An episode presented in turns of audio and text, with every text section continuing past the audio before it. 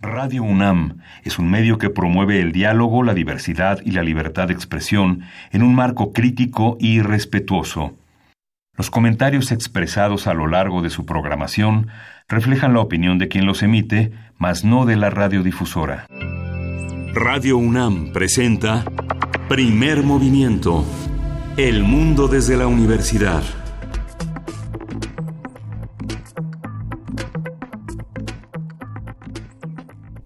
Hola, buenos días. Hoy es lunes 25 de febrero y son las 7.06 de la mañana. Estamos en la cabina de primer movimiento en Radio UNAM. Berenice Camacho, buenos días. Hola, Miguel Ángel Quemain, buenos días. buenos días a ustedes que nos sintonizan en este lunes desde temprano. Gracias por dejarnos acompañar su inicio de semana aquí en primer movimiento, por supuesto, con muchos temas interesantes. Todo lo acumulado de este fin de semana y temas también importantes que si bien no están en la coyuntura, sí, sí están eh, con una relevancia en el debate público y eso es lo que hacemos aquí en primer movimiento. Así es que iniciamos, iniciamos este día, Miguel Ángel. Pues sí, hay muchas, hay muchas notas que comentar. Entre las primeras planas de hoy está la consulta en Morelos, una, un, un, estado en el que de los 33 municipios que, conforman eh, la entidad, tres fundamentalmente, Ayala, Temoac eh, y Amilcingo, que es una, es, una, es una parte de los 33 municipios, hicieron una, una, eh, un ejercicio de participación muy interesante que habíamos visto desde la semana pasada. Para muchos la consulta fue un fracaso, no, no tuvo este, ni siquiera tal vez un 1% de la población que conforma todos estos municipios. Es el segundo estado, es el penúltimo estado en tamaño en el, en el, en el país. Los municipios justamente por esta cantidad de personas no, no rebasan los 400 mil habitantes si usted piensa que Amilcingo tiene cinco mil habitantes y un lugar como Valle de Ayala tiene cincuenta mil habitantes, uno se da cuenta más o menos eh, el nivel de la el nivel de la encuesta, no, el nivel de profundidad de la encuesta.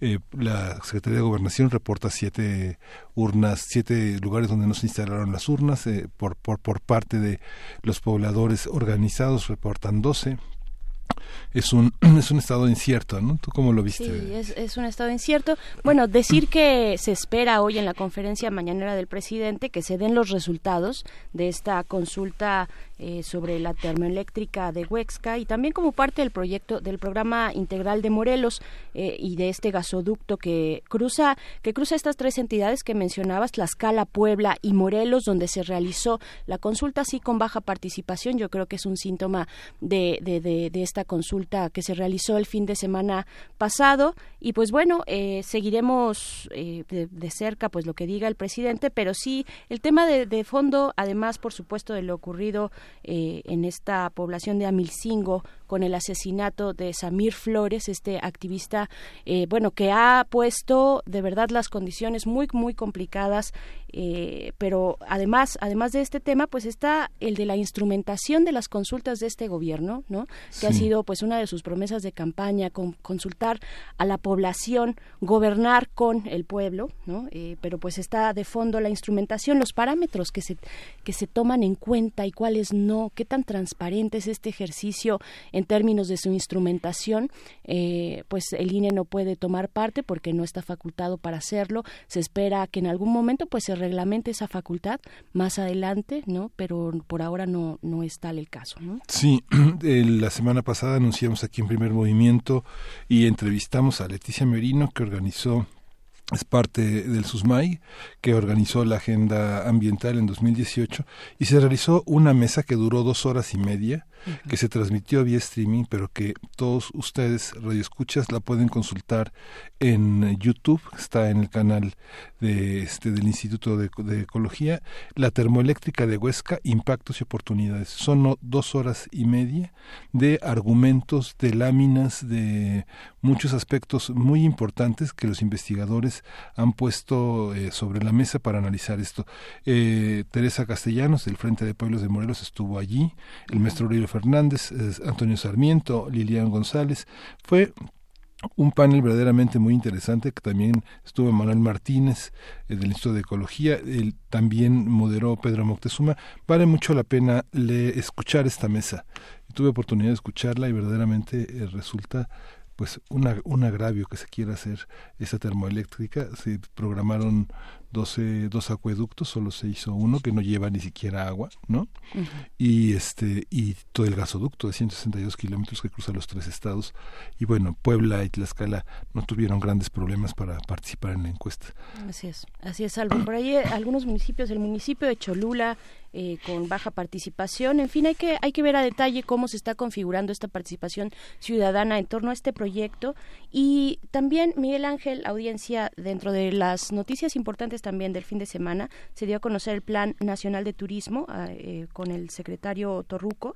Eh, pues este plan nacional del cual ya se había hablado y es bien interesante acercarse a él desde la cuestión de la cultura y del desarrollo de las comunidades, ¿no? que es una perspectiva eh, o un paradigma distinto al que se venía manejando con gobiernos anteriores, cómo se cruzan el turismo y la cultura de las comunidades ¿no? en este proyecto que eh, pues propone el gobierno federal, favorecer el sureste mexicano, regionalizar el país en macro regiones, esto ya también se había hablado desde la campaña, crecimiento económico eh, aunado al crecimiento social, diversificar los mercados. Eh, también una nota que llama la atención en este sentido es la fiscalización o cobrar impuestos a plataformas como Airbnb, que ofrecen servicios de hotelería que no, eh, por parte de particulares que no pagan directamente impuestos. Ahí yo creo que va a ser un tema importante, interesante de cómo la tecnología y estas plataformas y nuevas formas pues de, de, ofrecer un servicio pues se cruzan con un estado Estado fiscalizador, ¿no? Sí, justamente en Europa, sobre todo en Francia, Airbnb ha tenido una serie de medidas que son ejemplares para controlar el, el, comercio de este hospedaje alternativo, que eh, en el discurso oficial fue considerado como eh, se recibió la, la, consigna de, un, de una competencia desleal, ¿no?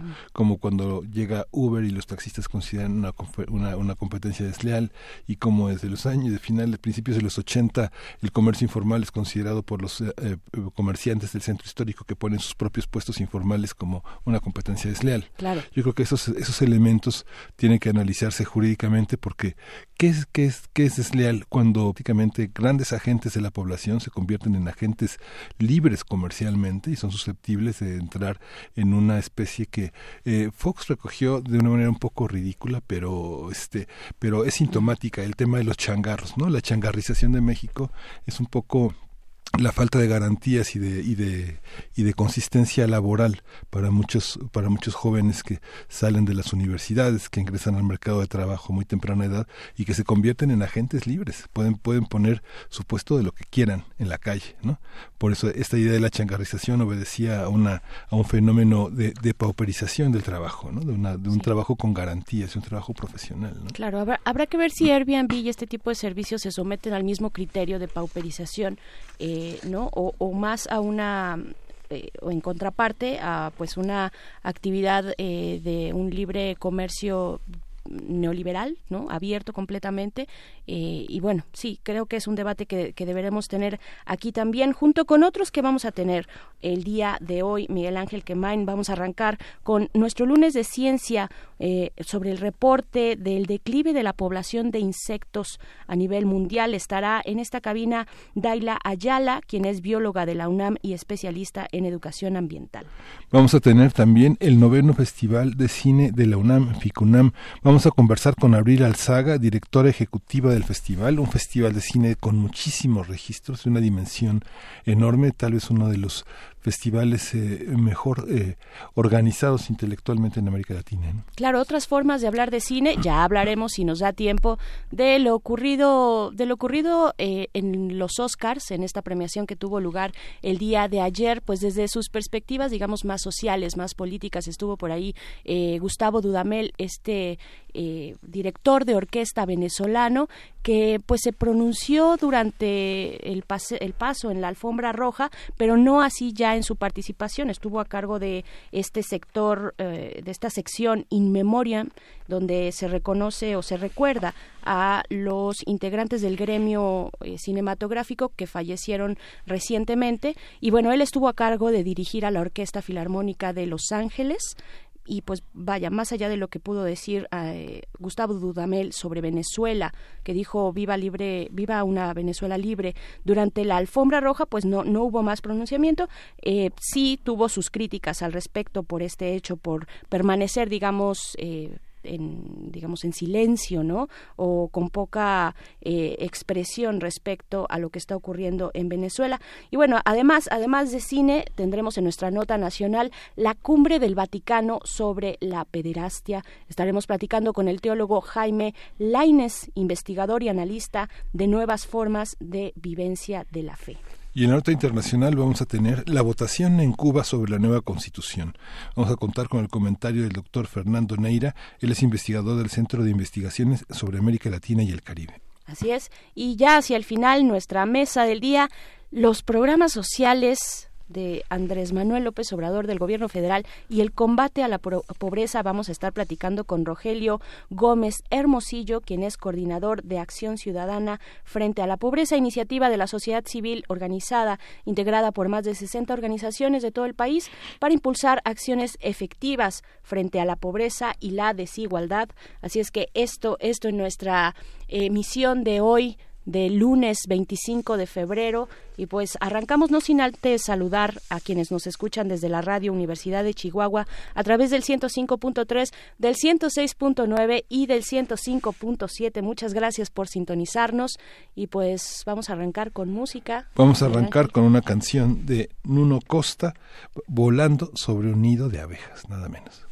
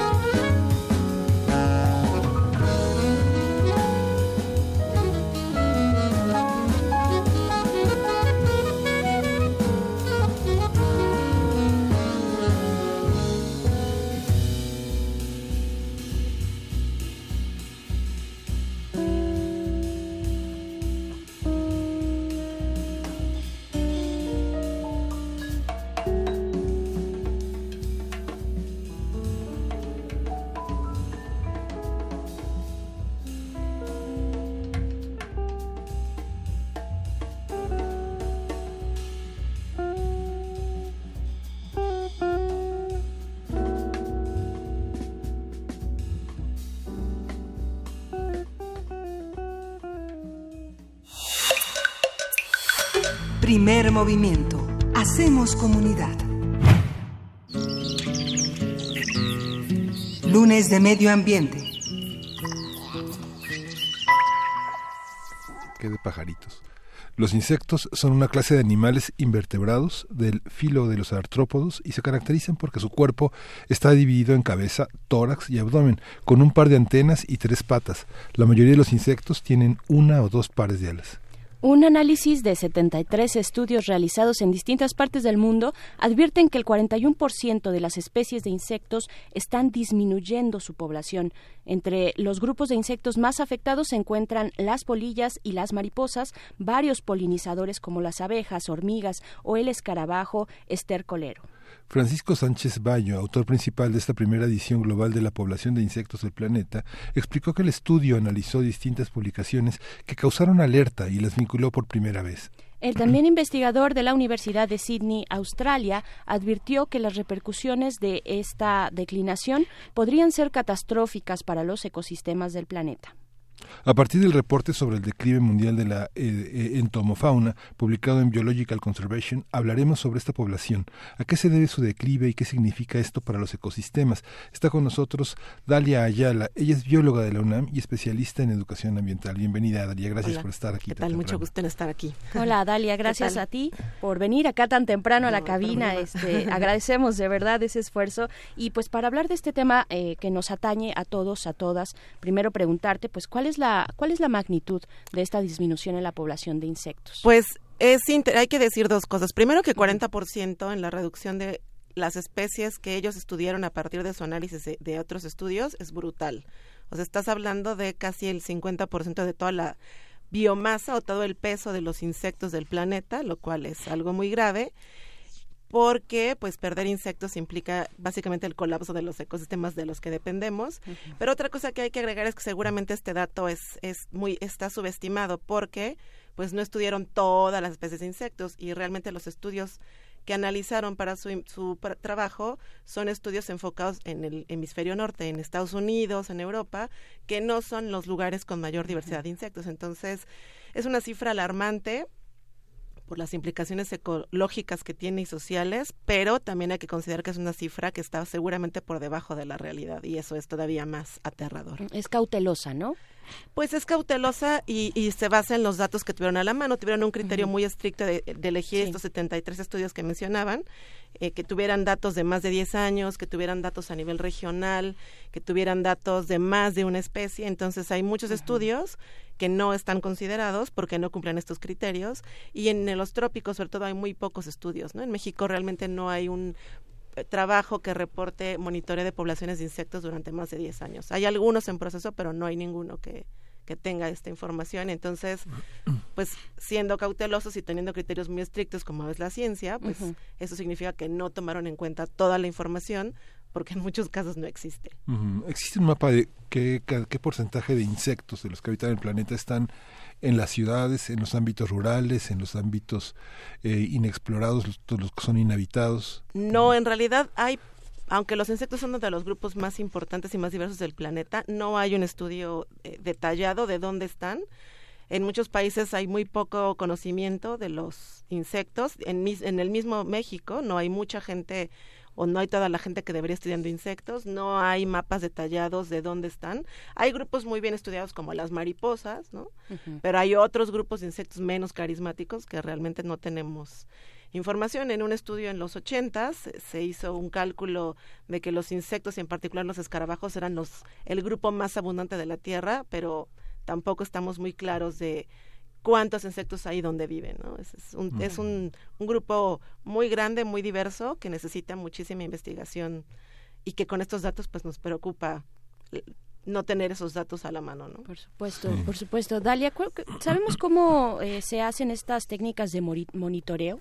Sí, lo que uno hace en el campo es, hay diferentes técnicas para diferentes grupos de insectos. Si yo quiero insectos acuáticos, tengo que usar ciertos equipos y ciertas lógicas de muestreo, pero lo más común para insectos terrestres es poner unas redes en el campo, que los insectos es como una actina de campaña con una sola entrada, los insectos entran y van tienden a subir para salir y al final del, del, de la casa de campaña hay un bote con alcohol. Entonces lo que tienes es que todos los insectos caen al bote con alcohol, tú dejas la red eh, una semana, un mes, depende del tipo de hábitat en el que estés, luego recuperas esos frascos y haces un análisis de qué es lo que encontraste en el frasco. Entonces lo que ellos han visto es que caen menos insectos en los frascos y eso te da un indicativo de cómo se están reduciendo las poblaciones a nivel global. O sea, no es una técnica particularmente complicada, ¿no? No, tiene mayor mayor esfuerzo, digamos, ¿no? Bueno, hay, hay por ejemplo, hay, transectos, ¿no? Uno va caminando y cuentas cuántos insectos ves o usas unas redes de golpeo y vas golpeando la vegetación y agarrando en, una mantita abajo lo que cae. O si buscas, por ejemplo, eh, larvas de escarabajos que comen madera, pues vas buscando árboles secos y vas a ir rompiéndoles un poquito para encontrarlos. Entonces hay una diversidad de técnicas, pero pues que requieren cierta inversión de campo, pero hay unas que no son. No tiene que ver que sean más abstemios o no. No. no. todos los insectos llegan al alcohol. Todos los, todos, todos los insectos llegan al alcohol. Y, esta, eh, digamos, uno piensa en los sistemas de clasificación, pienso, no sé, siglo XVII, XVIII, Lamarck, Linneo, este tipo de clasificaciones en la vida, en la vida de la, en la vida de Occidente, eh, ¿existen eh, evidencias de que hayan existido estos censos que se puedan hacer según las edades geológicas del planeta? Pues el problema con los insectos es que no son fáciles de quedar en el registro fósil porque son estructuras muy frágiles. Eh, se sabe, hay mucho más información, por ejemplo, de insectos que se consideraban plaga. Cuando caía una plaga en una zona de cultivo, pues sí había un estudio, sobre todo para ver cómo podías destruirlo, pero hay poco conocimiento o no, no hay suficiente conocimiento taxonómico de los insectos. En muchos casos tú llegas con tu frasco y la mitad de las cosas no sabes qué son. Entonces les pones morfoespecie 1, 2, 3, 50 y esperas que en el futuro haya alguien que te puede ayudar a determinar qué especie era o describir especies nuevas, que es algo que ocurre cotidianamente con los insectos. Claro, antes se daba la práctica del dibujo, ¿no? Sí. De dibujar a los insectos y hay como un eh, acervo interesante al respecto, ¿no? ¿Se sigue? ¿Se sigue con Sí, cada vez hay menos ilustradores científicos porque no es un área que realmente yo sepa que se esté apoyando mucho, pero muchos eh, muchos investigadores, sobre todo taxónomos de artrópodos y donde están los insectos, necesitan dibujos muy precisos y eso requiere ejemplares muy bien conservados, muy bien montados y pues eso es es todo un trabajo técnico, académico, muy detallado y cada vez tenemos menos gente enfocada en eso. ilustradores botánicos también, ¿no? Fueron eh, famosos. Eh, Dalia, ¿cuáles son las, las causas de esta dramática disminución en la población? Pues los autores a partir del análisis y con base en otros estudios que se han hecho a lo largo de las últimas dos décadas, mencionan básicamente el más grave es la pérdida de hábitat, ya sea sobre todo por apertura de tierras para la actividad agrícola, es decir, estamos eliminando vegetación natural de la que dependen pues muchísimos seres vivos, no solo los insectos, para poner grandes campos de monocultivos altamente tecnificados y eso significa pues que estamos eliminando las casitas o el espacio donde, que ocupaban estos insectos. ese es uno de los más graves, la, apertura de tierras agrícolas para para pues agricultura tecnificada, sobre todo enfocada a consumo de animales que luego nos comemos, o para urbanización o para actividades industriales. Entonces, cualquier modificación y alteración del hábitat se considera la principal causa de disminución. La segunda es la contaminación, sobre todo por agroquímicos, herbicidas, pesticidas, eh, fertilizantes y un montón de insecticidas que se utilizan cotidianamente en estas técnicas de agrícolas intensivas. Y eso es algo muy grave porque afecta no solo a los insectos, sino también a las personas y a un montón de seres vivos. El tercer elemento que consideran muy serio es la introducción de especies exóticas, por ejemplo, peces que están en diferentes hábitats y los llevas a un lugar y pues se comen a las larvas de los insectos, ¿no? o mamíferos que se pueden comer algunos insectos que no están como no son especies que han evolucionado juntas pues no tienen defensas y finalmente la última causa es el cambio climático que en algunos casos parece ser la razón de la extinción de especies sobre todo en lugares como Puerto Rico y tal vez en Chamela en Jalisco hay un, una pequeña información ahí de que hay una disminución hasta del 90% de insectos en la selva baja de Chamela aunque no hay datos de muchos años. Entonces parece que el cambio climático y en particular el, el, incremento en la temperatura, que ha llegado a dos grados en algunos lugares, es la cuarta causa detrás de la desaparición de los insectos. Bueno, y la interacción entre estas causas, ¿no? Que hace que la cosa sea más complicada. Hay una, hay una evolución de los insectos, hay una un cruce, un cambio evidente en los últimos siglos? Eh, no estoy seguro. Bueno, sí hay un cambio evidente. Lo más evidente, por ejemplo, que se ha estudiado más, es cómo se adaptan a los pesticidas. O sea, cada vez hay insectos que están siendo bombardeados por químicos para disminuir sus poblaciones y lo que hace la naturaleza es irlos adaptando. Entonces cada vez hay que echar más de estos químicos para tener el efecto más o menos parecido, pero en echar cada vez más de estos químicos a los sembradíos, pues te llevas entre las patas a un montón de insectos que, que no eran el objetivo de, esos, de, esa, de ese control, pero que resultan afectados. ¿no? Entonces, sí, los insectos siempre se van adaptando, hay unos mucho más flexibles evolutivamente que otros, digamos, y otros que son realmente muy frágiles porque ocupan hábitats o están en hábitats muy restringidos con condiciones muy precisas y cualquier pequeño cambio lo, les, no les da margen de adaptación. Claro. Eh, Dalia, en estas causas que mencionabas, eh, una de ellas, este avance de los monocultivos o de estas grandes extensiones de tierra utilizadas para, la, para el cultivo, eh, ¿se sabe qué tanto está avanzando este tipo de, este uso de tierra? ¿qué, ¿Qué tanto terreno va ganando el monocultivo? Eh, actualmente? Bueno, lo que sabemos es que el 40% de la superficie emergida del planeta está ocupado para actividades agrícolas o ganaderas o de eh, producción maderera, etcétera. El avance no es parejo en todos los países. En México, por ejemplo, hubo un avance muy grande de la frontera agrícola en los 60s y 70s, con una política pública que implicaba que cualquier tierra que no estuviera dedicada a la agricultura o a la ganadería era un desperdicio, y se hizo esta Comisión Nacional de Desmontes, que arrasó con uno de los manchones de selva más importantes del país, que no fue tan estudiado porque no hubo tiempo. Lo que también está ocurriendo, o sea, se, mantienen en general los, las superficies, pero hay un proceso de resistencia en muchas comunidades para retomar prácticas agrícolas que fomentan la diversidad y una estructura ecológica mucho más compleja. Entonces, sigue habiendo una lucha y una mayor necesidad de cultivos, sobre todo para alimentar vacas, no tanto para alimentar gente, pero eh, yo no tengo el dato así de qué porcentaje anualmente se suma a esta superficie agrícola aunque seguramente sigue aumentando, pero te digo, hay un momento de, hay movimientos de resistencia, hay lugares donde el suelo ya no da para más, entonces no hay manera de expanderla, de, de, crecer la frontera agrícola. Claro, y es diferenciado, ¿no? ahora, que Berenice comenta los monocultivos, bueno, desde, este, desde las riberas del Nilo hasta la cultura china hay una hay una taxonomía, ¿no? Uno piensa en de los animales de Aristóteles y uno piensa, bueno, hay escrito cerca de 500 mamíferos, pero también están los insectos y muchas criaturas del mar. Cuando se formó el eh, enviaban de todas partes de, la influencia griega eh, plantas, insectos, animales para que se fueran clasificados, pero en la cultura china están los insectos, incluso en la medicina tradicional china el molido de algunos insectos como anestésicos, como inductores de algunas reacciones. ¿Qué pasa con esta?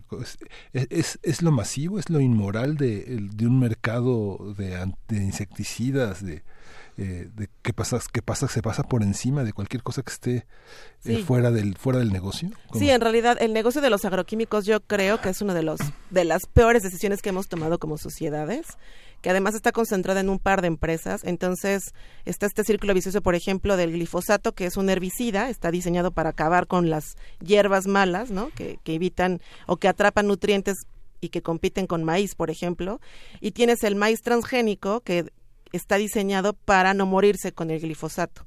Pero entonces te venden el maíz transgénico con el glifosato mm. y cualquier otra cosa eh, pues se muere, ¿no? Entonces la misma empresa te vende el maíz y el glifosato. Entonces es un círculo vicioso terrible. Hay una falta de pues de visión a largo plazo y de comprensión de la complejidad de la biodiversidad y de los procesos ecológicos de los que dependemos.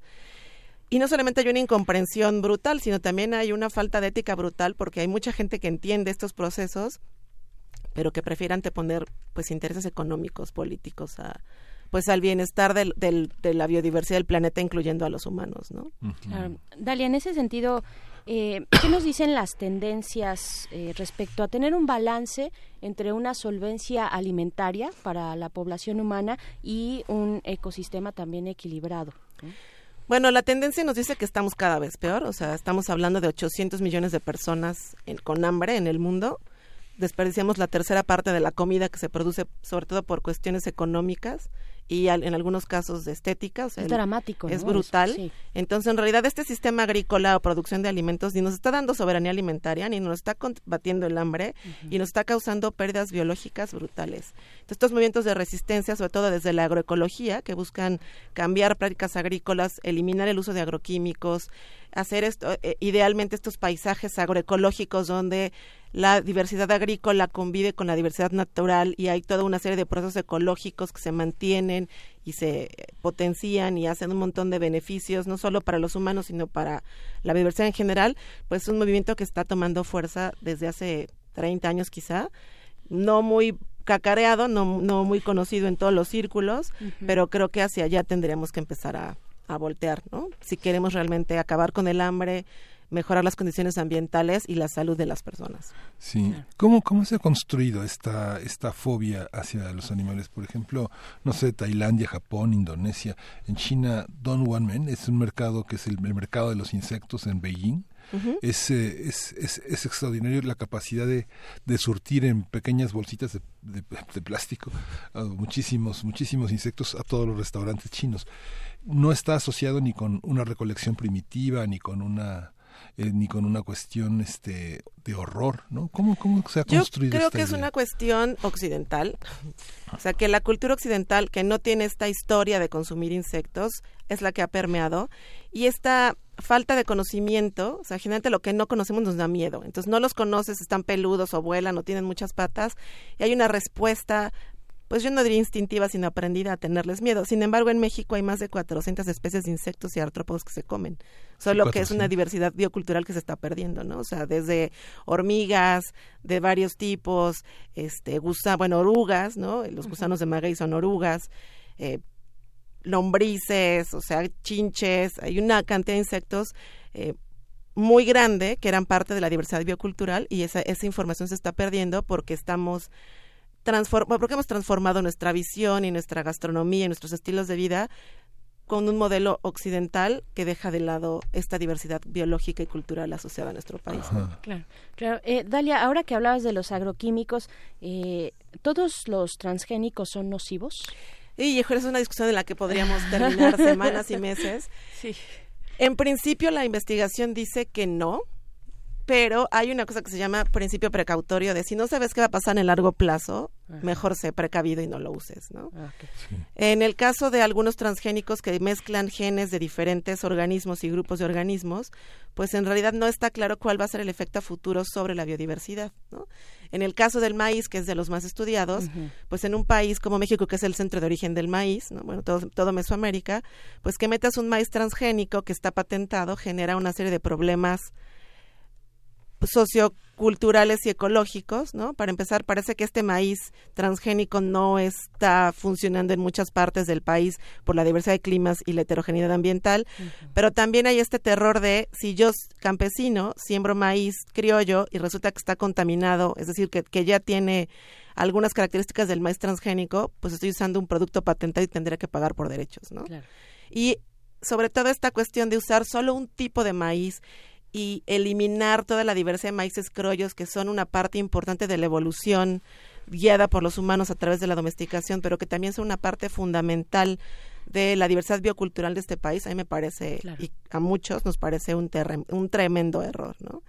Y luego están, por ejemplo, la soya transgénica, eh, cuando se empezó a sembrar en la península de Yucatán, pues las abejas, no distinguen entre, transgénico y no. México era un importador muy importante de miel orgánica y cuando en Europa, que es el principal consumidor de miel orgánica de México, se dan cuenta que la miel está contaminada con soya transgénica, bloquean los, los envíos de México. Entonces, pues a lo mejor no hay un efecto biológico muy evidente en el corto plazo, pero sí un efecto social, porque la gente que dependía de esos productos empieza a perder ingresos y eso reduce su calidad de vida. Entonces creo que la discusión tiene que ser mucho más compleja y no solamente enfocarse ni a los aspectos económicos y entender que los efectos biológicos pues no ocurren en el corto plazo, sino que son procesos que uno tiene que ir estudiando en el tiempo. ¿no? Dalia, tú como educadora, ¿qué, qué consejo eh, qué consejo nos darías para poder eh, combatir un poco eh, el propio horror que puede generar un, la presencia de algo desconocido en la casa, ¿no? En el jardín. Este.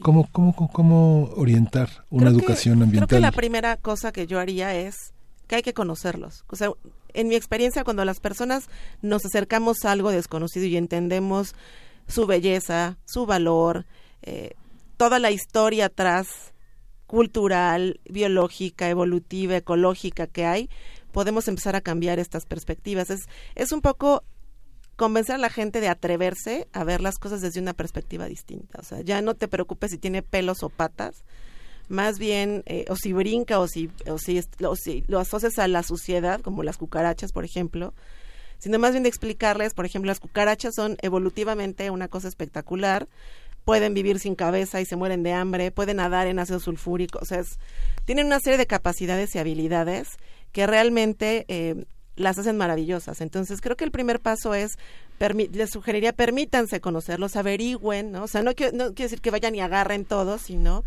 que se informen por qué los insectos son importantes, que se imaginen, o sea, imaginarse un mundo sin insectos es apocalíptico, no habría nada que descompusiera los cadáveres, por ejemplo. Entonces te puedes imaginar un territorio lleno de cosas muertas, ¿no? No habría alimentos porque los los polinizadores eh, sobre todo los insectos son fundamentales para la producción de alimentos. No habría diversidad de aves, ni de mamíferos, ni de nada, porque los insectos son la base de las redes tróficas del planeta. Entonces, creo que un primer gran paso es tratar de convencernos de que no son peligrosos, que no son algo aterrador y que si los conocemos y nos acercamos un poco más a ellos, podemos hasta perderles el miedo, pero en el mejor de los casos, agarrarles un gran cariño. Claro, al menos dejarlos existir, porque de ellos depende nuestra propia existencia también.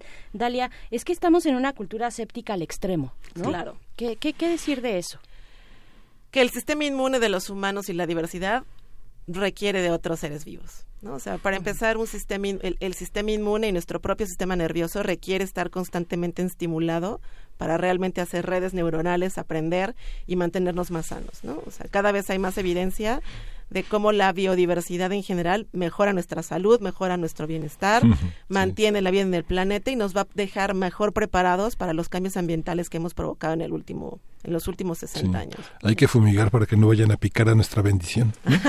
la bendición. Que en realidad es muy es poco probable que un insecto te ataque. O sea, en realidad uno piensa que tu casa está muy limpia, pero no te imaginas la cantidad de bichos que están por ahí. Y mejor que no te imagines. O sea, déjalos ahí, están bien y tienen una función importante. Bueno, la misma microbiota que existe que, habita en nuestros intestinos, ¿no? Que es muy importante además para el balance de distintas funciones en nuestro organismo, ¿no? Sí, parece que cada vez hay más evidencia de que la microbiota tiene un papel más importante incluso en las decisiones que tomamos, sí. ¿no? Y pues eso está abriendo un campo de investigación súper interesante y creo que nos está permitiendo abrir la perspectiva de la importancia de la biodiversidad en todos los niveles, ¿no? Desde microbiota más diversa es a lo mejor es mejor para la salud humana y hay más evidencia de cómo perder parte de esta microbiota pues puede estar asociada a procesos de enfermedades y demás, entonces pues creo que un gran reto ahorita y un momento de oportunidad es abrirnos a la biodiversidad y a la diversidad en todos sus sentidos, como una cosa que nos va a ayudar a tomar mejores decisiones y vivir mejor en el futuro. Y por ahí alguien en nuestra audiencia tomándose su licuado detox, ¿no? Para arrasar con todo lo que exista, con todos estos bichos que existen en nuestro en nuestro interior. Eh, Dalia, eh, ¿cómo nos va a afectar? Eh, la pregunta ahí este, complicada, ¿cómo nos va a afectar? De nuevo, hay que hacer como esta conciencia de eh, cómo nos afecta esta disminución en la población de, insectos a las poblaciones humanas. Pues en el corto plazo se están viendo problemas con polinizadores, por ejemplo. La producción de almendras en California se ha colapsado, pues porque dependían de abejas que ya no están. En algunos países de Asia hay que contratar mano de obra para polinizar manualmente las flores de los cultivos. Entonces, el primer gran golpe es la alimentación. Vamos a perder una enorme cantidad de alimentos de los que dependemos para vivir, porque no hay polinizadores, insectos. La segunda cosa es que vamos a perder flujos de nutrientes en el suelo. Los insectos son fundamentales para el reciclaje de nutrientes en el suelo, entonces los escarabajos, estos estercoleros, lo que hacen es mover las heces a zonas donde bacterias, hongos y otros microorganismos, y, no tan microorganismos, otros organismos, pueden reciclar los nutrientes y hacerlos disponibles para las plantas. Entonces tú rompes eso y los nutrientes del suelo se pierden y eso afecta pues también la producción de alimentos, pero un montón de procesos ecológicos. La otra cosa gravísima pues es el control de plagas, ¿no? Algunos insectos controlan a otros insectos pierdes a los insectos y pierdes esa capacidad de regulación. Entonces vamos a tener menos especies y especies que pueden ser peligrosas para la producción de alimentos, pues cada vez más abundantes, ¿no? Entonces es como un círculo, es como un montón de cosas que se van a ir interconectando, ¿no? Vamos a perder diversidad biocultural porque pues hay un montón de insectos asociados a la cultura, como los insectos comestibles o los insectos medicinales o insectos que tienen un significado particular en algunas cosmovisiones, pues todo eso se empieza a erosionar, ese conocimiento se pierde, que es parte de la, de la riqueza de, de los seres humanos como especie. Y pues básicamente es una estrategia, es un, es un esquema de colapso, o sea, es un colapso de los sistemas planetarios de los que dependemos, que quizá no se ha visto tan claramente, pero que ahora quienes entienden el valor de los insectos como reguladores ecológicos y como proveedores de servicios ecosistémicos, estamos muertos de terror. Pues Dalia, Dalia Ayala, eh, bióloga de la UNAM y especialista en educación ambiental, sigamos esta conversación, por favor. Muchas gracias. gracias. Pues vámonos con música antes de seguir en esta primera hora de primer movimiento. Vamos a escuchar de, de School y no es lo mismo.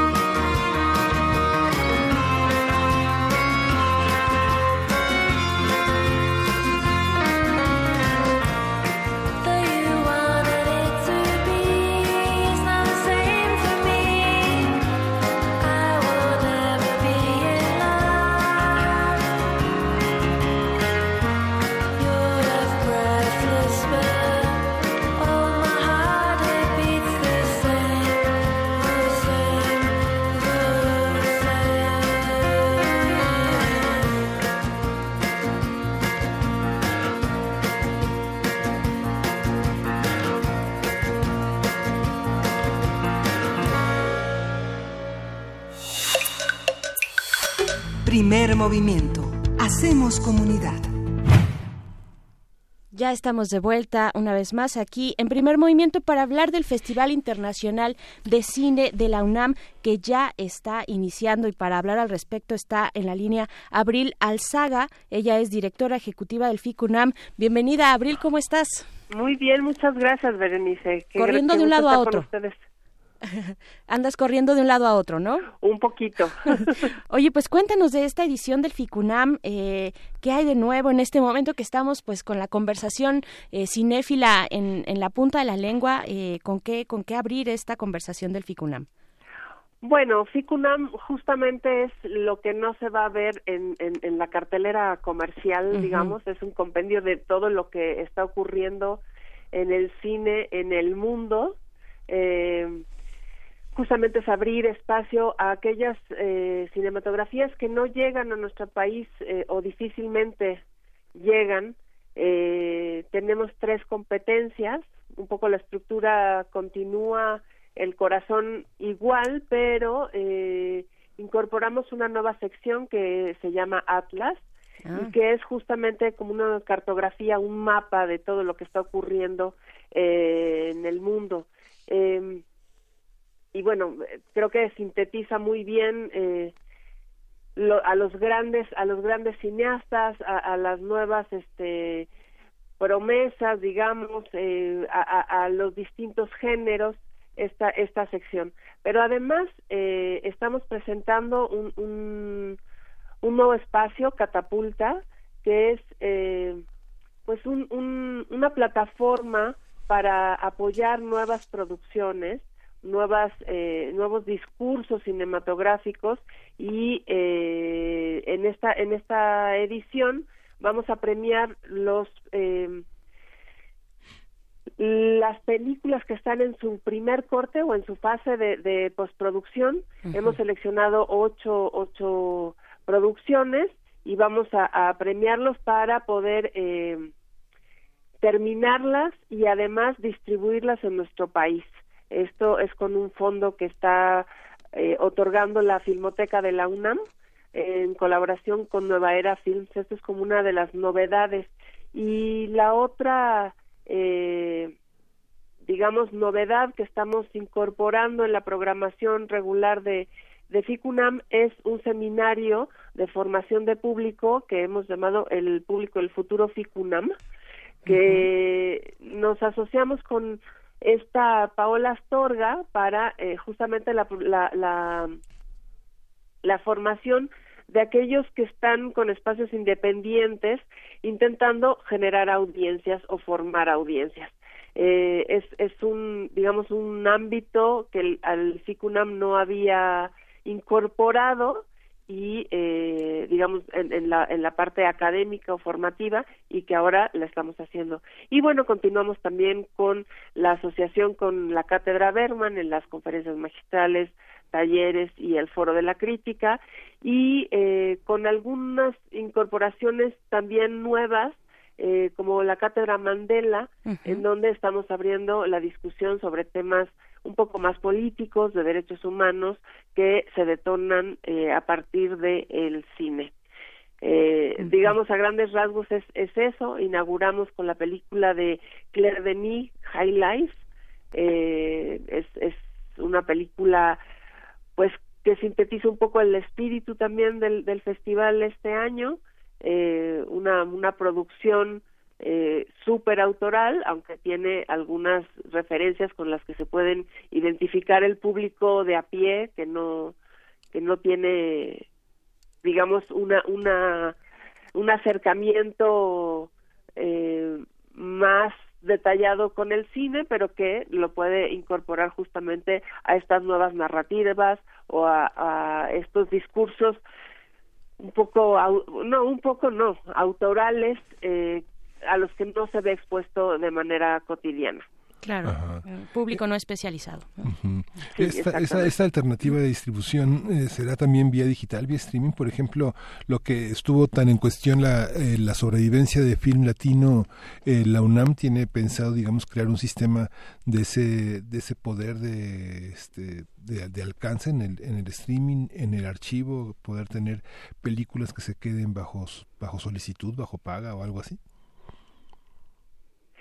Ay, te escucho un poco, un poco lejos, Miguel Ángel. ¿Cómo estás? Buenos días. Hola, Abril. Te preguntaba si, digamos, con esto que mencionabas de la distribución, en la parte digital, pienso en Filmin Latino, que está a prueba, ¿no? Un enorme, digamos, hoy en la, en el, que está Roma en la cartelera, el Día del Habla del, de, de, las lenguas indígenas, de las lenguas ancestrales, publicaron un acervo de 47 películas, nada más, este, nada más de entrada, poder ver 47 películas del violín etcétera, todas las películas que están, La Tiricia, etcétera. Este, ¿Hay alguna propuesta de llegar a ser una, una vía en streaming. Pienso en el catálogo descargable, en la cartelera descargable que tiene muchísimos foros, muchísimas alternativas de días, de costos, eh, muchísimas alternativas. ¿Alguien que no forme, que no tenga tiempo para ver esto, puede verlo después en streaming? Sí, bueno, aquí tenemos ya desde hace algunos años una sociedad con Festival Scope, que es una plataforma en línea para eh, pues para visionado de profesionales normalmente, pero también que, que, pone eh, a disposición del público durante un tiempo este limitado y, y un número de usuarios también limitado, como una sala extra, eh, pero en línea, eh, y vamos a poner parte de nuestra programación en esta plataforma. Eh, ahí también van a disfrutar eh, aquellos que no puedan ir a las salas, que no es la forma más eh, adecuada desde mi punto de vista de ver el cine, pero por supuesto es una alternativa, ¿no? Claro. Eh, Abril, situando, eh, ¿cómo, cómo, ¿cómo se sitúa, dónde se encuentra eh, en este 2019 el cine pues cultural, el cine, cine independiente, el que se presenta en FICUNAM, eh, dentro del circuito internacional y pensando tal vez en la figura de nadar a, contracorriente frente al cine comercial? Sí, bueno, ahorita hay muchos, muchos festivales que no son digamos, Hollywood. Eh, Locarno, por ejemplo, es un, es un ejemplo de, de, de donde podemos ver este tipo de películas. Eh, la Bienale de Austria, a donde se fue nuestra querida Eva San Giorgi. Por supuesto, Ficunam es, es un referente de cine de autor en el mundo, eh, es este circuito de, de festivales. Eh, probablemente Baspisi, eh, hay, hay, hay, hay un circuito amplio de, de, festivales que están promoviendo cinematografías de todo el mundo. Eh, bueno, por supuesto Cannes, ¿no? Eh, Venecia también son parte de este de este circuito, aunque incorporan tal, tal vez eh, películas más grandes y de mayores presupuestos.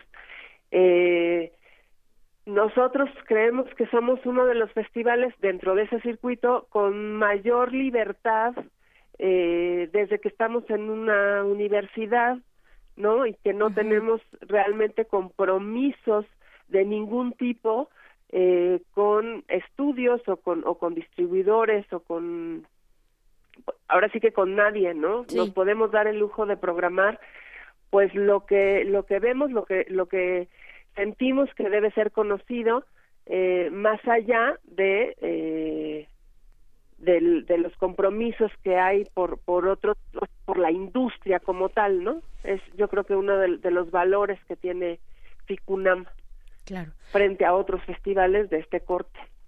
Por supuesto. Eh, Abril eh, para quienes nos escuchan y ya están en sus marcas listos fuera eh, qué no nos podemos perder del Ficunam de esta edición del Ficunam Híjole, últimamente cada vez que me hacen esta pregunta me, me, quedo con, cada vez que cuelgo y que y que, que corto, me quedo como con miles de cosas que debería de haber recomendado porque la verdad creo que hay muchos imperdibles, hay hay creo que hay oportunidad para muchas miradas. Hay ahora sí que posibilidades infinitas como es nuestro eslogan del año.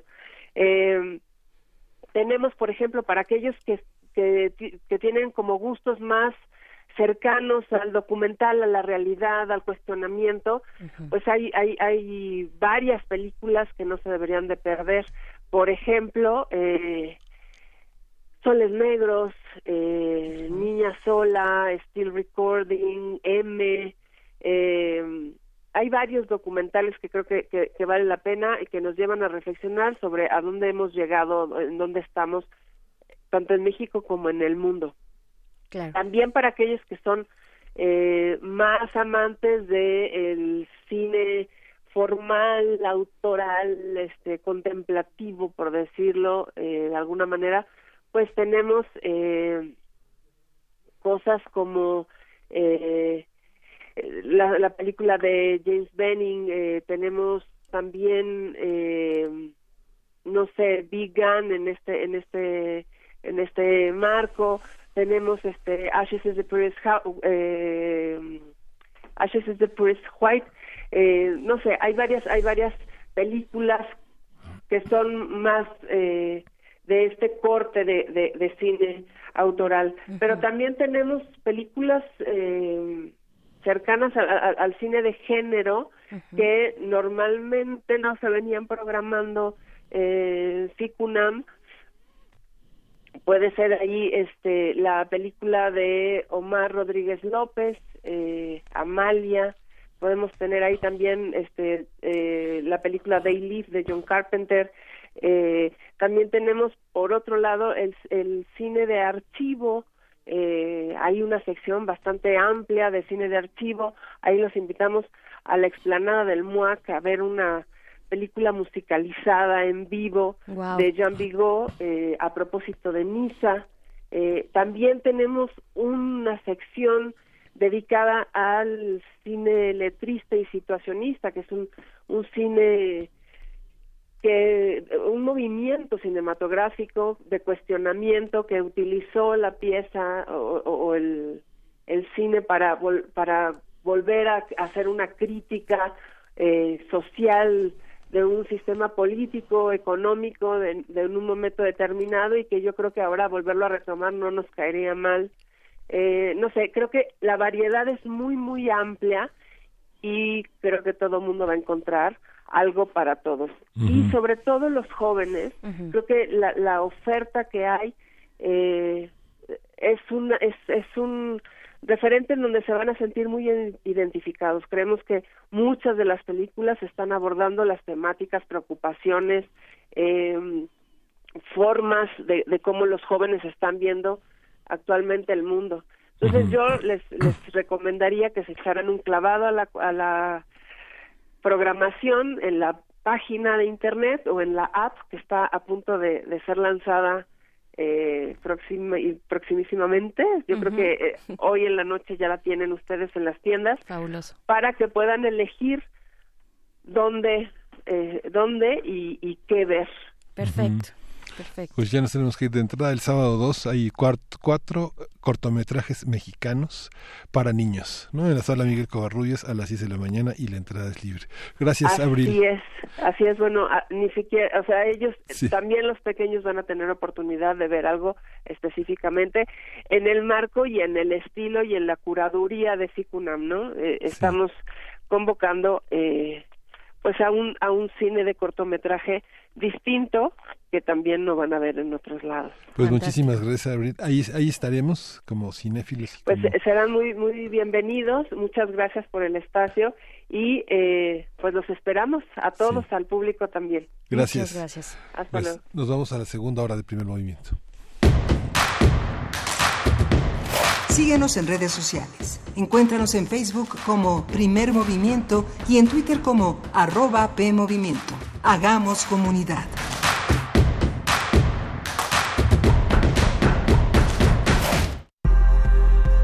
La lucha por la equidad de género se consigue por varios frentes, desde las ideas y denuncias del feminismo hasta la deconstrucción de la masculinidad. Entre hombres, México un espacio radiofónico para cuestionar la imagen que tenemos acerca de lo que consideramos masculino. De lunes a viernes a las 6.50 horas, retransmisión a las 15 horas por el 860 de AM y a las 6.30 horas con retransmisión a las 17 horas por el 96.1 de FM. Para poder corregir, primero hay que reconocer. Radio UNAM Experiencia sonora.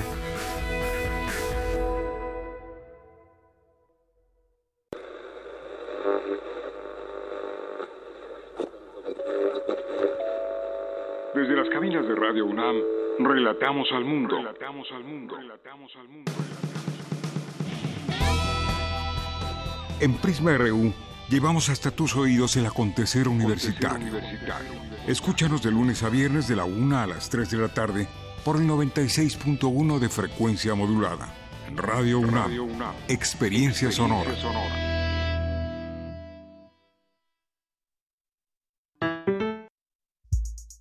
El PRD propuso aumentar el salario mínimo en todo el país. Morena votó no. Seguiremos luchando para que el salario mínimo aumente a 176 pesos por 8 horas de trabajo. No es suficiente, pero es un buen inicio. Que suba tu salario sí es posible. No hay pretextos. Exige a los diputados de Morena que apoyen esta propuesta del PRD y el salario suba en todo el país. PRD. No arriesgues la vida de tus hijos. Protégelos contra la polio. Si tienen entre 6 meses y 5 años de edad, prepara su cartilla y llévalos a tu unidad de salud o al puesto de vacunación más cercano. Las vacunas son gratuitas y seguras. Si les falta alguna, es momento de que se la pongan. Del 23 de febrero al 1 de marzo, primera Semana Nacional de Salud. Por el bienestar de tu familia y de México, vacúnalos. Secretaría de Salud. Gobierno de México. Este programa es público ajeno a cualquier partido político. Queda prohibido su uso para fines distintos a los establecidos en el programa. Resguardar la vida a través de una cámara y proyectar la realidad en cortes y transiciones para convertirla en arte. Cineclub Radiocinema de Radio UNAM te invita a disfrutar el trabajo de uno de los mayores exponentes del cine experimental estadounidense en el ciclo Jonas Mekas, El Bergantín, Golden, Diarios, Notas y Dibujos, Recuerdos de un viaje a Lituania y una recopilación de cortometrajes. Todos los miércoles de febrero a las 18 horas en la sala Julián Carrillo de Radio UNAM, Adolfo Prieto 133, en la Colonia del Valle, cerca del Metrobús Amores. Entrada libre. Yo no tengo ideas, no me importan. ¿Quién las necesita? Hay demasiadas. Radio UNAM, experiencia sonora.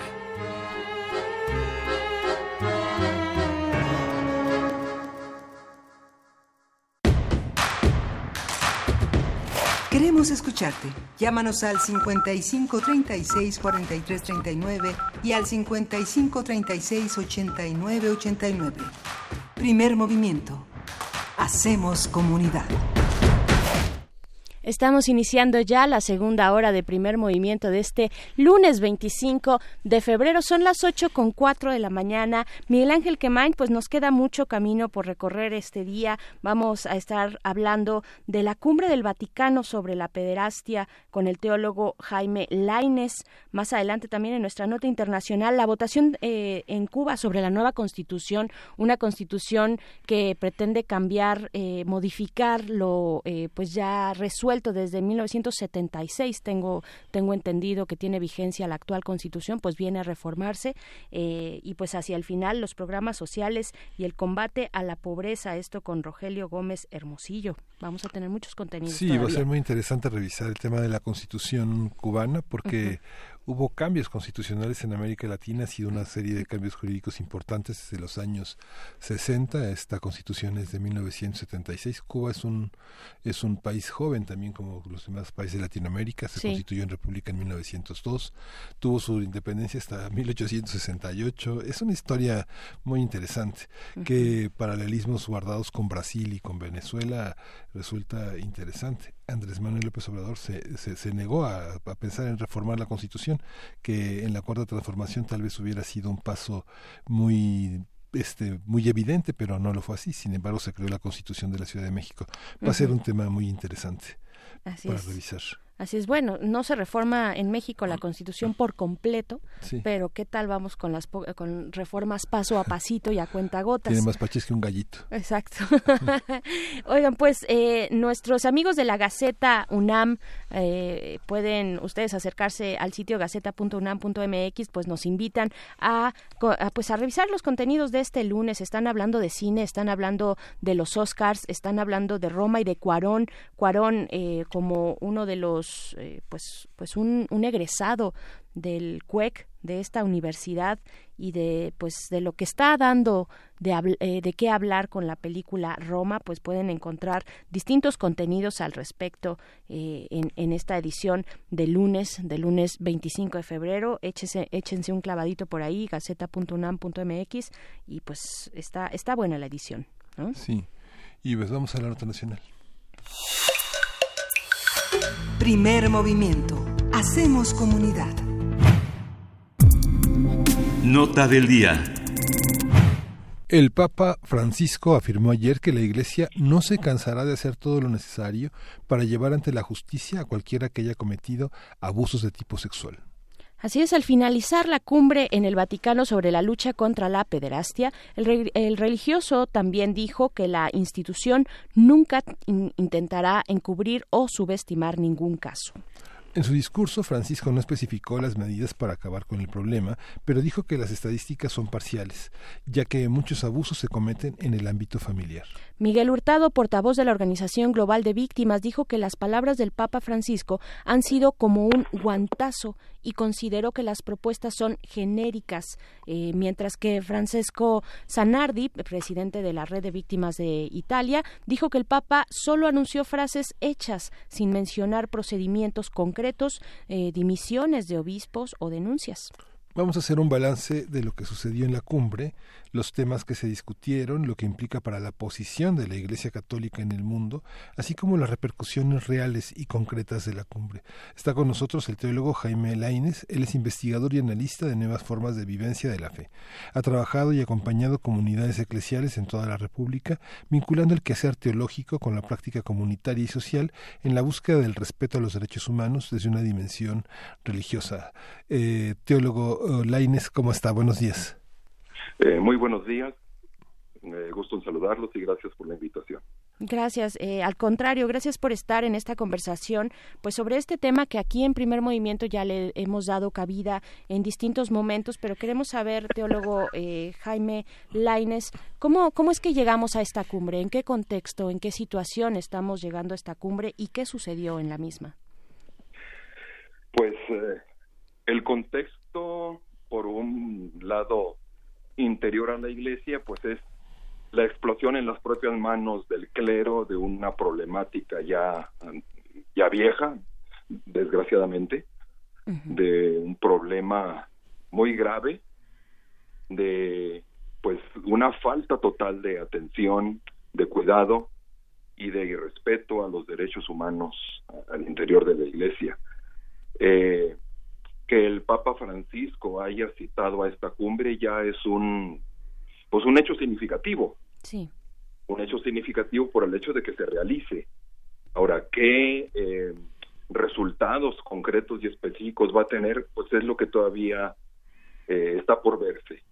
Como sabes y como eh, hemos estado escuchando, pues los diferentes actores tienen diversas perspectivas de lo que ahí sucedió. Por un lado, el Papa dice, vamos a hacer todo lo posible, ya no va a haber tolerancia, eh, no sé si el tolerancia cero que había dicho fue tan real y eficaz. Eh, y por otro lado, las víctimas organizadas dicen, pues esto fue puro eh, discurso vacío y sin nada concreto. Estaremos por ver realmente qué, qué es lo que suceda. Mira, yo creo que la misma cumbre, insisto, el hecho de que se haya realizado y de que se haya, te digo, por virtud o por, por obligación eh, histórica y mediática y de que ya no es más posible ocultar, ocultar estas cosas, el hecho de que sea rezado la cumbre ya pone a todas las sociedades y pone al mundo eh, en atención y prevención de lo que la Iglesia haga o deje de hacer en este punto. Entonces, pues nos obliga a todos los y todas interesadas en este en este problema eh, mundial que estemos pues más atentos. Y ahora eh, pues bueno buscando cada quien las estrategias necesarias para erradicar este este problema tan grave eh, eclesiástico eclesial y bueno, específicamente del catolicismo. Federico Lombardi había señalado varios aspectos que son importantes de tocar, abrir los archivos, revisar expedientes, castigar a los encubridores, modificar el, el derecho canónico. Nada de eso tomó en cuenta Francisco en su narrativa final. Son aspectos que tienen que ver también con la formación. La Iglesia, dentro de sus eh, rituales, tiene un espacio de intimidad que es eh, canónico, que es el secreto de confesión, donde un fiel se acerca a, una, a, un espacio eh, ya, ya lo vemos en muchas iglesias que ya nos, ya, ya están a, la, a los ojos del, del público, de los fieles, pero esta parte de la intimidad es un aspecto crucial. El tema de la ordenación en el sacerdocio de mujeres, después de que vimos la violación de toda esta eh, cuestión de las monjas violadas. Y lo que dijo Reinhard que fue una cosa que se destacó mucho Reinhard Marx de la este, de la iglesia alemana que se destruyeron los archivos no se dicen los nombres y no se persiguen las causas no hay ni siquiera esa parte. Qué opina usted teólogo bueno, eh, citaste muchísimas cosas, ¿no? Y sí, todas de fondo.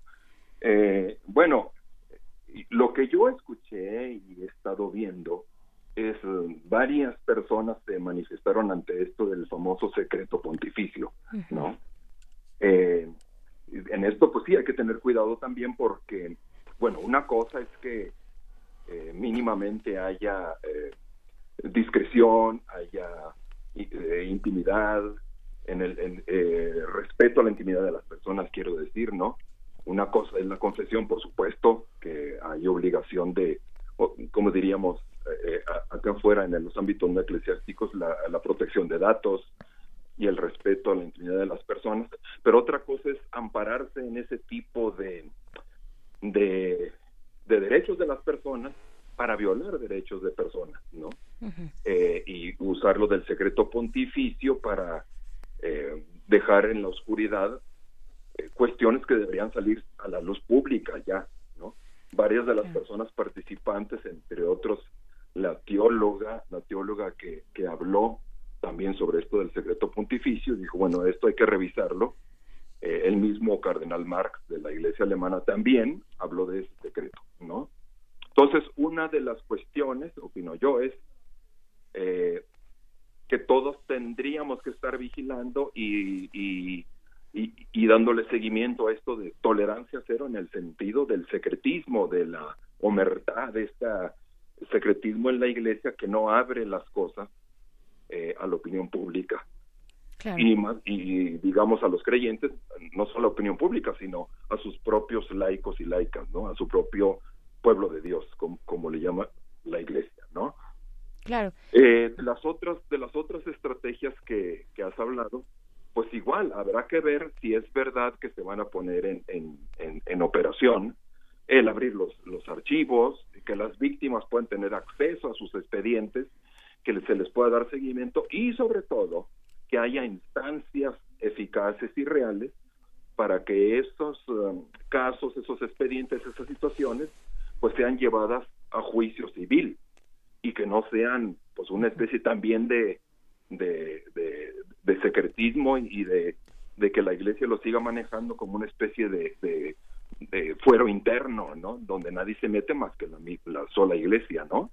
Sí. Claro, tribunales especiales eclesiásticos, ¿no? Exactamente. Claro, donde eh, tribunales especiales y no a modo del clero, sino a, eh, donde participen, claro, claro. pues tanto víctimas como instancias eh, Em, no digo neutras, sino em, más bien imparciales y con criterios eh, tanto jurídicos como éticos como teológicos que hagan eficaz la realización de la justicia, la reparación del daño, em, en fin, ¿no? Sí.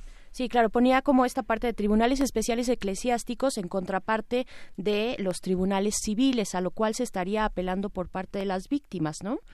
Así es, ambos, ¿no? Tribunales eclesiásticos, porque bueno, pues sí, la iglesia también te debe tener su propia, la tiene, su propia legislación, sus propias eh, normatividades y sus propias formas de ejercer justicia y ajustar las cuentas, ajustar eh, las situaciones para que para que no se repitan, la no repetición, la reparación, eh, tanto internamente, pero que no sea algo solamente interno a modo de, pues de los poderes clericales que, que, no se someten a la justicia también eh, civil, ¿no? Claro. Eh, ya había sucedido, ya sucedió, ustedes lo, lo, lo recuerdan o lo conocen, como ya eh, la, el Comité de Derechos del, del Niño y de la Niña este, de la ONU en 2014 había denunciado que pues en el Vaticano no se cumplían las mínimas medidas de, de, seguridad, ¿no? De, para la protección de los menores, ¿no? Ahora el Papa, por lo menos en el discurso, citó que va a tener en cuenta a la ONU, a la Organización Mundial de la Salud, para estas cosas. Vamos a ver si es verdad.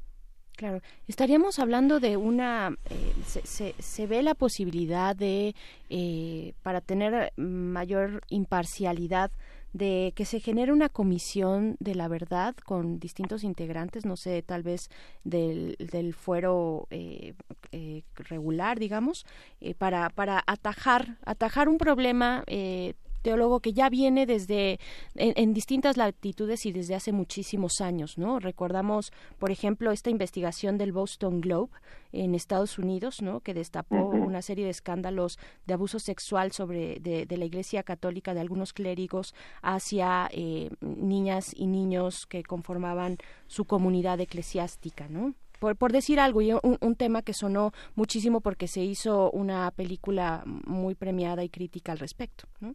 ¿Hay posibilidad de, de, de, una comisión especial? ¿Hay voluntad? Pues el Papa lo citó, ¿no? No lo dijo así, pero digamos, este, por lo que leía últimamente, los resultados últimos y en el discurso, pues, ¿no? Porque, como ustedes saben, no hubo un documento, uh -huh. no hubo un documento así formal. Tengo entendido, ¿eh? no sé si me equivoco. Uh -huh. eh, digo, estamos, estamos amaneciendo hoy apenas con, uh -huh. con, las últimas, con las primeras noticias de esto, ¿no?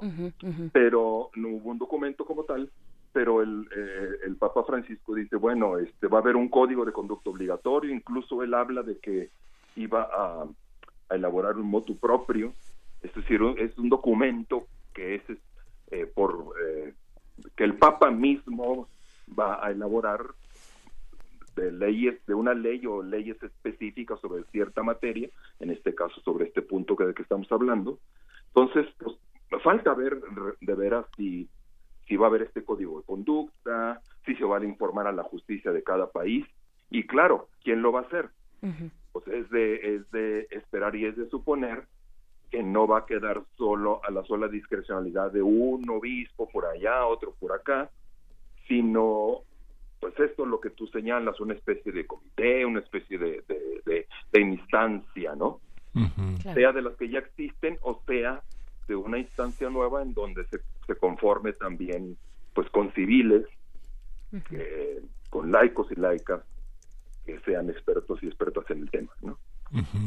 Es que también el, el, tema es que no hubo un pronunciamiento, está en la prensa del Vaticano, una especie de boletín donde se, se cita, se glosa el discurso del Papa, pero Así es. Este, lo que incomodó en la comunidad internacional, no sé si uno ve Le Monde, Liberación, este, el Berliner Zeitung, los, la prensa europea, uno se da cuenta de que una de las cosas que más incomodó es que dijera, bueno, es que también hay pederastas en el turismo sexual, en los deportes, en la familia, en la escuela. O sea, ustedes también, laicos, son pederastas. Es eso incomodó muchísimo a la comunidad que se ha preocupado por luchar a favor de la defensa de los derechos humanos, ¿no? Fue una, una parte, digamos que un traspié muy fuerte del Papa, ¿no?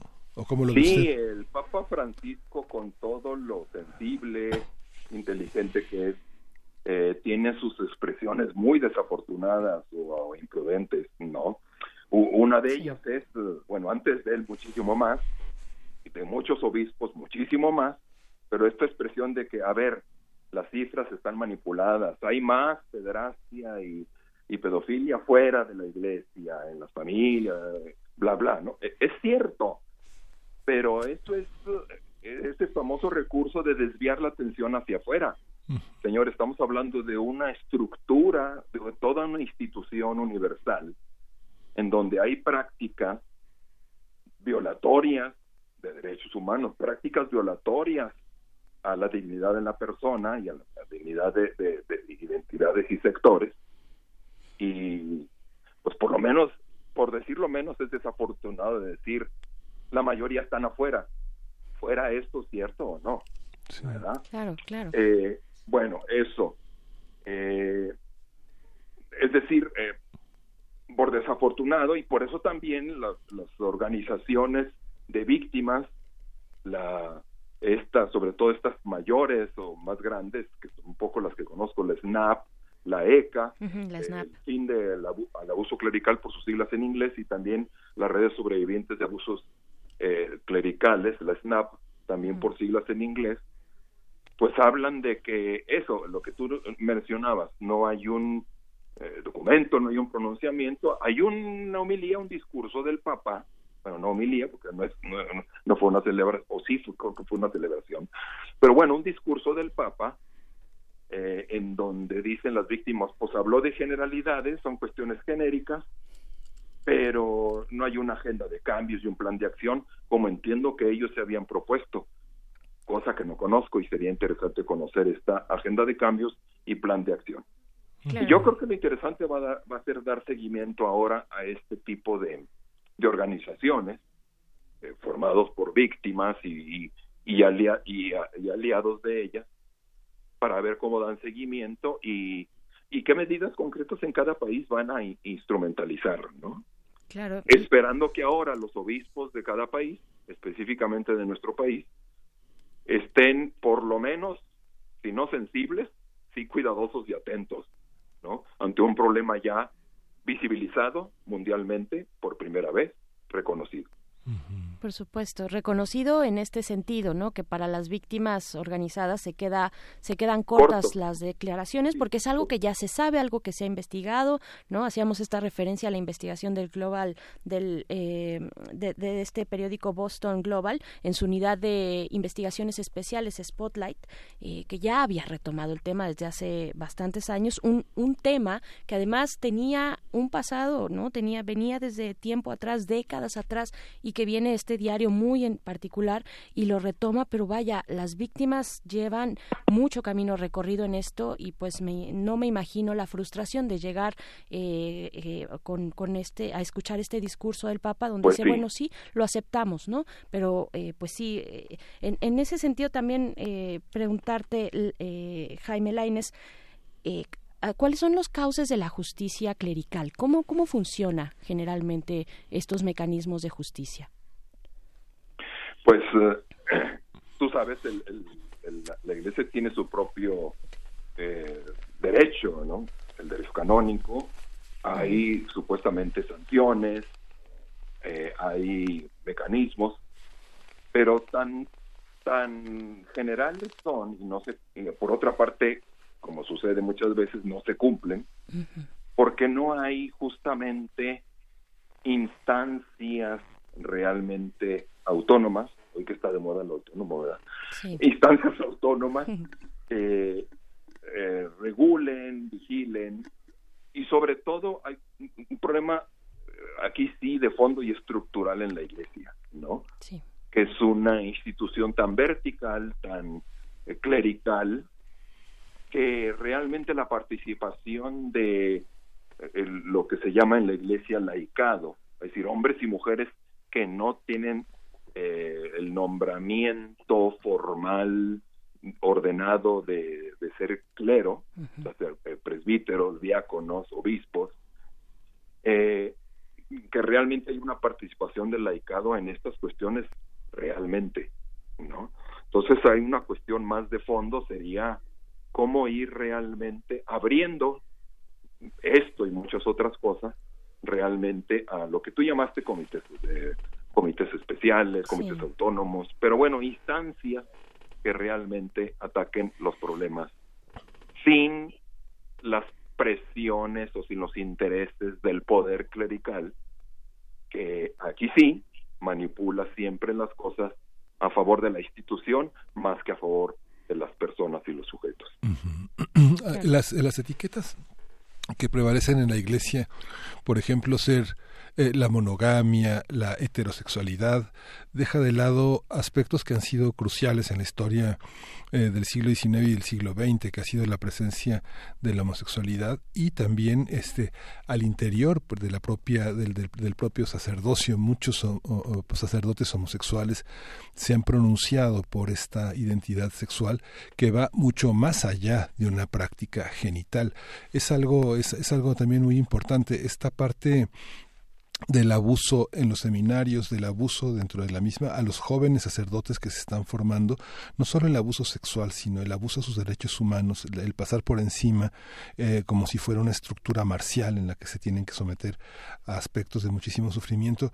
Esto hay manera como de, de revisarlo. En México ha habido como brotes de denuncia, brotes como de disidencia, pero no, no está tan claro. Y sobre todo pensando ahora que México pareciera como alinearse más a un discurso papal que preside un latinoamericano y que está muy cercano hoy por la lengua, por todas las expresiones de nosotros, seguimos estando tan cerca de una manera formativa, eh, intelectual y social del, Vaticano? ¿Hay una manera de pensar la Iglesia mexicana en sí misma? Eh, a ver, eh, me voy con lo primero, con lo que iniciaste, especialmente pues un problema sensible en México, pero en todo, en todo el mundo, ¿no? Es decir, el tema de la sexualidad, sexualidad, homosexualidad, heterosexualidad, eh, el problema es otro problema grave estructural. porque hablabas de la formación. Sí. Eh, el problema de, estar todavía viviendo en, la iglesia, al interior de la iglesia mayoritariamente, me refiero a lo, mayoritario y a lo mayor, al clero mayoritario, ver todavía el problema de la sexualidad como algo como algo eh, cerrado, enfermizo, culpabilizada, con una rigidez, con doble vida, etcétera, ¿no? En cualquiera de sus expresiones. Y que falta muchísimo en esta materia, pues una iglesia realmente, aquí sí, eh, actualizada, moderna, en el mejor sentido del término, formada, capacitada, para asumir todas las cuestiones de la sexualidad de manera, pues también, o sea, abierta, inteligente, eh, psicológicamente sana, sana por llamarla, no así. eh, el problema de la iglesia es la vivencia de la, de la, de la sexualidad patológica mezclada con un poder, un poder eh, fenomenal, ¿no? Entonces, eh, un poder omnímodo, un poder enfermizo, que en realidad, pues muchas de las cuestiones que están saliendo o que salen en este tema tienen que ver, como tú sabes, con el poder, en el sentido de poder de dominación de otra persona, ¿no? Claro. Eh, sin ponerle etiquetas eh, corrientes psicológicas o nada, pero es eso, es un problema muy grave de ética que tiene que ver con el uso y, abuso del poder en, mezclado con una materia como algo tan fuerte, tan potente humanamente hablando como la sexualidad. Y al, decir potente, lo hago en su potencia eh, de vida y positiva, eh, lúdica y de, relacionamiento, como una potencia que puede ser mal usada para dominar a otro, para abusar de él, para someterlo.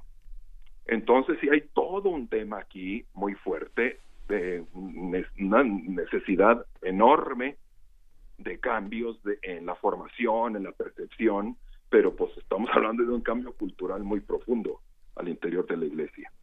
Eh, ya ves ahora, ahora que también explotó en las manos una publicación que ya no era nueva, el, libro de este señor, no recuerdo ahorita el nombre, el libro el de Sodoma, ¿no? Donde afirma que el 80% de, de, del, clero vaticano eh, es, es homosexual, ¿no? Pero el problema es que no es que sea homosexual, pues si son, pues como decimos, ¿no? Pues que lo abran y que lo vivan, pero que lo vivan como lo viven muchas personas homosexuales, es decir, como una orientación de su identidad y con sanidad y con humanidad y con y con ética, ¿no? Ese es el problema que me parece a mí, ¿no? Por supuesto, este libro de eh, Frederick Martel, Exacto. Sodoma, sobre el poder, el poder en el, en el Vaticano y estos escándalos. Eh, teólogo Jaime Laines, habría que ponderar también qué conviene a la Iglesia en estos momentos, en un siglo XXI, eh, con una apertura cultural eh, desde, desde lo secular, digamos, ¿no? En contraste con lo que ocurre en la Iglesia. ¿Qué, qué, qué le conviene? Porque hace un momento eh, tú hacías esa mención. Vamos a ver qué, cómo está ponderándolo la Iglesia. ¿Le conviene abrir, abrir pues, a quienes han cometido estos abusos? Dañando además una parte tan profunda entre los creyentes, ¿no? Eh, quienes han cometido estos abusos o eh, de nuevo taparlos, esconderlos, generar estos tribunales especiales desde eh, la parte más interna del, del, del, del clero. ¿qué, cómo, ¿Cómo está esta discusión dentro de los círculos, digamos, tal vez más duros, más cerrados de, de, de la Iglesia? Eh, si entendemos qué le conviene de convenir en el sentido que sea conveniente, pues otra vez, decir, conveniente para quién, ¿no?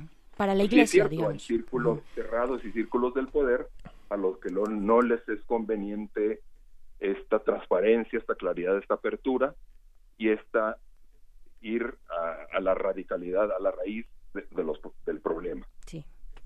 Le conviene como iglesia, como institución, de una gran validez histórica eh, eh, universal de, un, de, una, de una institución que ha tenido también un gran papel en, la cultura, en el servicio a la humanidad, le conviene pues que esto se, eh, como, cualquier instancia, le conviene abrir, seguirlo abriendo, seguirlo reconociendo, seguirlo eh, manejando de una manera abierta, total, transparente y con cero tolerancia, como se había prometido, pues para que, como lo dijo el mismo Papa, o sea, o, o, es, o vuelve a ser creíble, o va a seguir siendo, eh, eh, va a seguirse dando el declive de la credibilidad de, de, una institución que en su momento fue importante en, en, en, la realización de la vida de las personas, ¿no? Sí, claro. Y, y sigue siendo, sigue, bueno, ¿cómo, cómo están digamos, en términos de el mensaje que hacen llegar a, a, las juventudes, ¿no? En general, a estos futuros o actuales creyentes en esa fe. Eh, ¿cómo, ¿Cómo está la Iglesia en ese sentido? Bueno, pues eh, justo, como ustedes sabrán, eh, el, el sector o la identidad jóvenes, pues hay cada vez más alejamiento, ¿no? Uh -huh. Eh, y cada vez es un sector más, eh, pues eso, alejado o ya no presente en las comunidades eclesiales, ¿no? -huh. hay un avejentamiento, ¿no? De, de, de, de, de las comunidades y bueno, bueno, esto es todo un tema, ¿no? Pero realmente jóvenes con presencia nueva, fresca, eh, eh, actualizada en la iglesia, pues ciertamente es un problema, hay una carencia ahí, ¿no?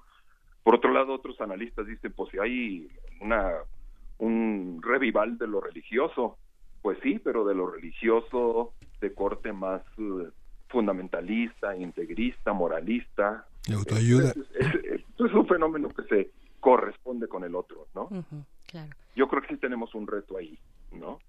Eh, este es todo un tema también cultural y religioso y antropológico, es decir, cómo la Iglesia va a responder, si es que va a lograr estar a tiempo para responder a las nuevas necesidades, demandas y, cultura actual, contemporánea de los jóvenes.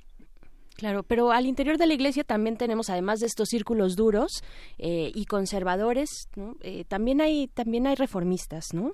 Claro, eh, ¿cómo, claro. ¿cómo, cómo, ¿Cómo se están moviendo? ¿Cuáles son las propuestas que, que se tiene? ¿Dónde se encuentran? ¿Cómo se están moviendo también a nivel, no sé, por ejemplo, en México, ¿no? Porque también hablar de iglesia, pues es, es bien complicado, ¿no? Hablar de, de una gran iglesia, pues sí, pero eh, se tienen estas peculiaridades eh, de los distintos países, ¿no? Pues hay muchas experiencias en, en realización de acciones sociales, en las pastorales sociales, eh, por pastoral entiendo acciones, uh -huh. eh, acciones eclesiales en favor de ciertos grupos o de ciertas cuestiones, de ciertas situaciones de la realidad.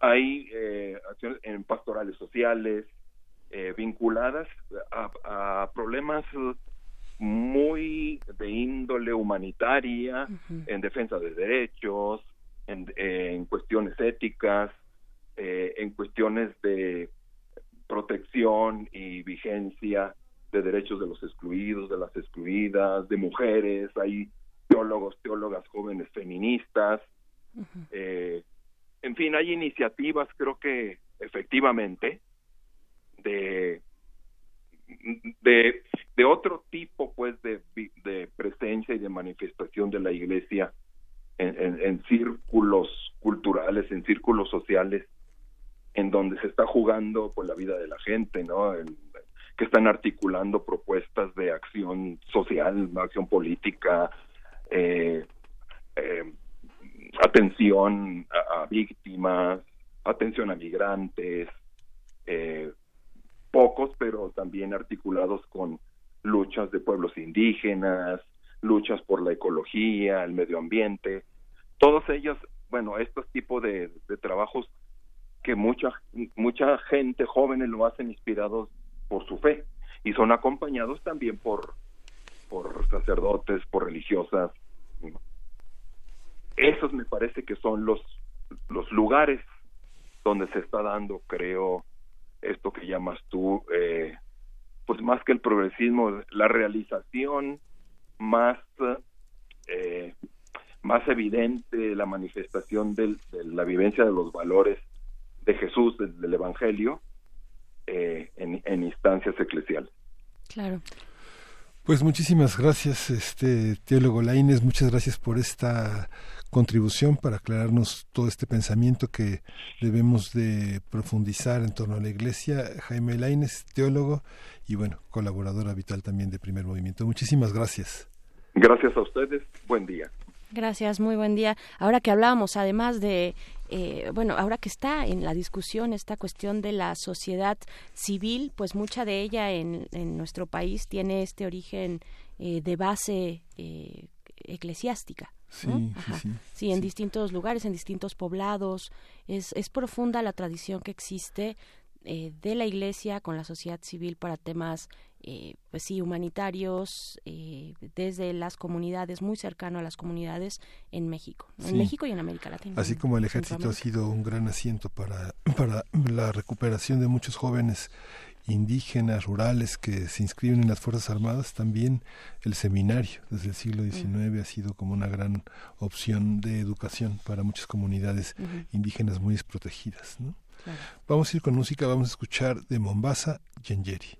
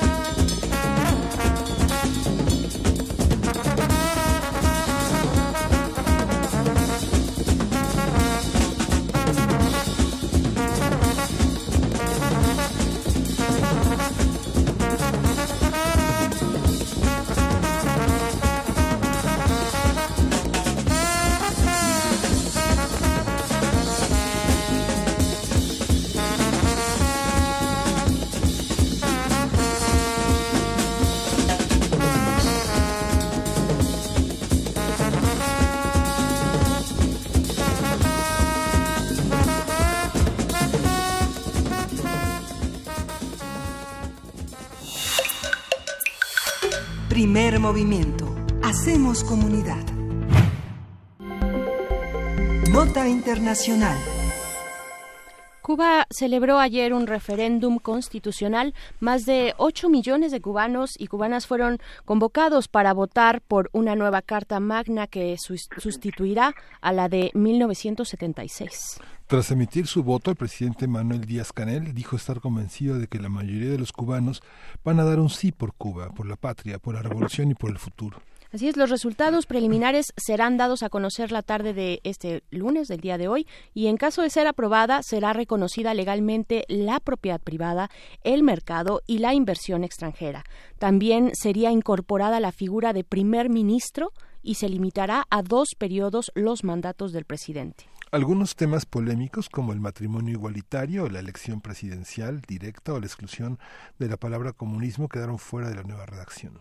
Sí, se quedó afuera el comunismo, esta palabra. Al menos conversaremos sobre lo sucedido en Cuba, qué implica para el sistema político y la sociedad de este país, eh, qué se mueve en la región y cómo cambian las fuerzas. Para ello nos acompaña el doctor Fernando Neira, investigador del Centro de Investigaciones sobre América Latina y el Caribe de la UNAM. Bienvenido, doctor Fernando Neira. Eh, buenos días, gracias por estar en esta conversación. Muy buenos días, muchas gracias por la invitación a tu programa. Al contrario, buenos días y pues bueno, eh, ¿cómo, ¿cómo arranca, cómo en, lo general un primer comentario de este proceso eh, electoral, este proceso en las urnas allá en la isla de Cuba? Bueno, mira, yo creo que es un proceso que tenemos que mirarlo en función de varios aspectos. Un primer eh, elemento a, a, considerar tiene que ver con los procesos de participación. Eh, Cuba no se ha eh, consolidado ni ha sido una de sus características de generar procesos de participación democrática amplios y, con eh, unas eh, posibilidades de que todos los actores estén involucrados. Entonces, si bien es cierto el proceso de participación es limitado, sí hay que considerar que hubo unas asambleas en las cuales hubo una amplia participación. Se supone que la idea era que los cubanos opinaran sobre la nueva carta y eso hizo que eh, se, asume que más de casi 10.000 propuestas de todo tipo llegaron relacionadas con la Constitución. Entonces, esa participación social, esa participación popular, creo que es importante en este nuevo escenario cubano. Eh, hoy en día la, sociedad cubana no es la misma de hace 60 años, es una sociedad que ha cambiado y que ha cambiado no solo en, en lo cultural, sino también en lo estructural es importante tener en cuenta que la estructura poblacional cubana es una estructura que se ha envejecido. En, América Latina quizás el, componente poblacional más envejecido es el cubano eh, por encima de lo que es el caso brasilero o argentino. Entonces esto es muy interesante porque cuando tienes una estructura poblacional tan envejecida como la cubana, en donde digamos que ese bono demográfico es casi inexistente, el peso social ahí entra en sí. Entonces es una unas nuevas generaciones de jóvenes que piden un espacio en el nuevo ámbito político, en el nuevo ámbito social. Entonces el que haya mecanismos de participación social hacen que este sector comience a tener un protagonismo. Y además porque es una sociedad que se ha fragmentado, lejos estamos de lo que fue esa sociedad que se configuró a partir de la Revolución Cubana y hoy en día tenemos una, una sociedad heterogénea, plural, que obviamente con este tipo de, nuevas reglamentaciones lo que hacen es agudizar ese proceso de eh, pluralización. Y esto es bien interesante porque eh, es a partir de, de esta nueva sociedad, el peso que, que tiene esta nueva sociedad cubana, que lo que se pretende es que esa sociedad en su conjunto logre eh, con el paso del tiempo estar por encima del Estado. Si bien es cierto, el mismo régimen cubano mm, tiene unas, unos condicionantes para que esta sociedad eh, eh, pueda llegar a unos niveles de, representatividad importantes, ya el que se den estos procesos de participación, de participación el mismo hecho de el, el inconformismo que ya se manifiesta, por ejemplo, a través de redes sociales, hace que este componente social no lo podamos dejar de lado. Eso como una primera instancia. El otro elemento eh, es el político y es indudablemente el que se vuelve más interesante con esta nueva reglamentación. Por un lado, aquí hay que tener en cuenta que eh, políticamente Cuba no es la de los años 60. Digamos, aquí ha habido en cierta medida un cambio eh, generacional. Eh, con la muerte de Fidel hay quienes sostienen que prácticamente murió ese modelo de eh, revolución socialista que él inspiró. Entonces, eh, Cuba es más que comunista, es fidelista y eso se manifiesta a través de, de los cambios que se están dando con esta nueva carta. El hecho de que ya no exista una figura consolidada como, como presidente eterno, sino que ahorita ya allá se le acoten a dos periodos, el mismo hecho, esta división de poderes es un elemento muy interesante a seguir, ¿no? El, que ya no es solo el presidente, tenemos un primer ministro, pero tenemos también el secretario del partido. Entonces, ahí hay un juego de poder que se está repartiendo y que tiene que ver con este surgimiento de nuevos actores que están pidiendo un protagonismo, que están ganando un protagonismo y que hace entonces que el equilibrio de poderes se dé a otro nivel. No hay una figura omnipotente, omnipotente, como era como el caso de Fidel con el mismo hermano Raúl, sino que ahorita, digamos, sí podemos pensar en, en, una pequeña división de poderes que a la larga eso va a generar procesos de confrontación y que va a determinar otra lógica en que se tiene que manejar lo que venía siendo el Estado cubano. En ese mismo sentido también la sociedad ve de manera distinta a, eh, a Cuba. Y Cuba ha enfrentado políticamente eh, aspectos muy interesantes. No se puede dejar de lado lo que fueron los acuerdos con el presidente Obama, el hecho de que Obama haya llegado a Cuba, el hecho de que ahí se haya eh, sentido la presencia del Papa Francisco, el que ahí incluso haya se haya dado la presencia de un grupo como los Rolling Stones, eso habla de una nueva sociedad, de una nueva mirada del país y en donde ese componente claro que va a tener a, comenzar a ganar un nuevo peso en términos de, lo que viene para Cuba. Claro. Es, eh, Dice, dice, dice usted que la Cuba no es eh, la de hace 60 años. Sin embargo, esta longevidad de mucha de la gente en Cuba, muchos de los que nacieron con la constitución eh, de 1940 que eh, echó abajo Batista cuando en 1952 dio el golpe de Estado y que después tardó tanto tiempo en rehacerse una constitución cubana hasta 1976, son personas que han vivido. La gente que nació en los años 40 tenía 20 años con la revolución. A mediados de los 40 tenía 15 años. Tenía casi 40 años cuando se hizo la, enmienda, a la, cuando se surgió la constitución cubana. ¿Cómo se juegan estas, estos factores intergeneracionales? Eh, en Cuba. Eh, el tema del matrimonio igualitario, eh, el, tema de somos comunistas o somos socialistas o cómo, o cómo, se, cómo se da esta situación, cómo se dan aspectos como la propiedad privada, la inversión extranjera. No sé, pienso en un lugar como Varadero, que los cubanos se han quejado permanentemente de que no es un lugar para los cubanos, La Habana Vieja, que es un lugar para turistas, las tiendas de turistas. ¿Cómo, cómo se vive esta, este, estos cambios Sí, mira, e, eso es bien interesante. Yo he tenido la oportunidad de estar eh, más o menos unas eh, cinco ocasiones en Cuba y, en la última ida algo que pude observar fue precisamente eh, varios cambios. Es evidente el cambio generacional, es decir, aquellos gestores de la revolución cubana hoy en día, y comenzando por lo que pasó con Fidel con su muerte, e, esa muerte simboliza mucho precisamente de, de de, de que se acaba un proceso, ¿no?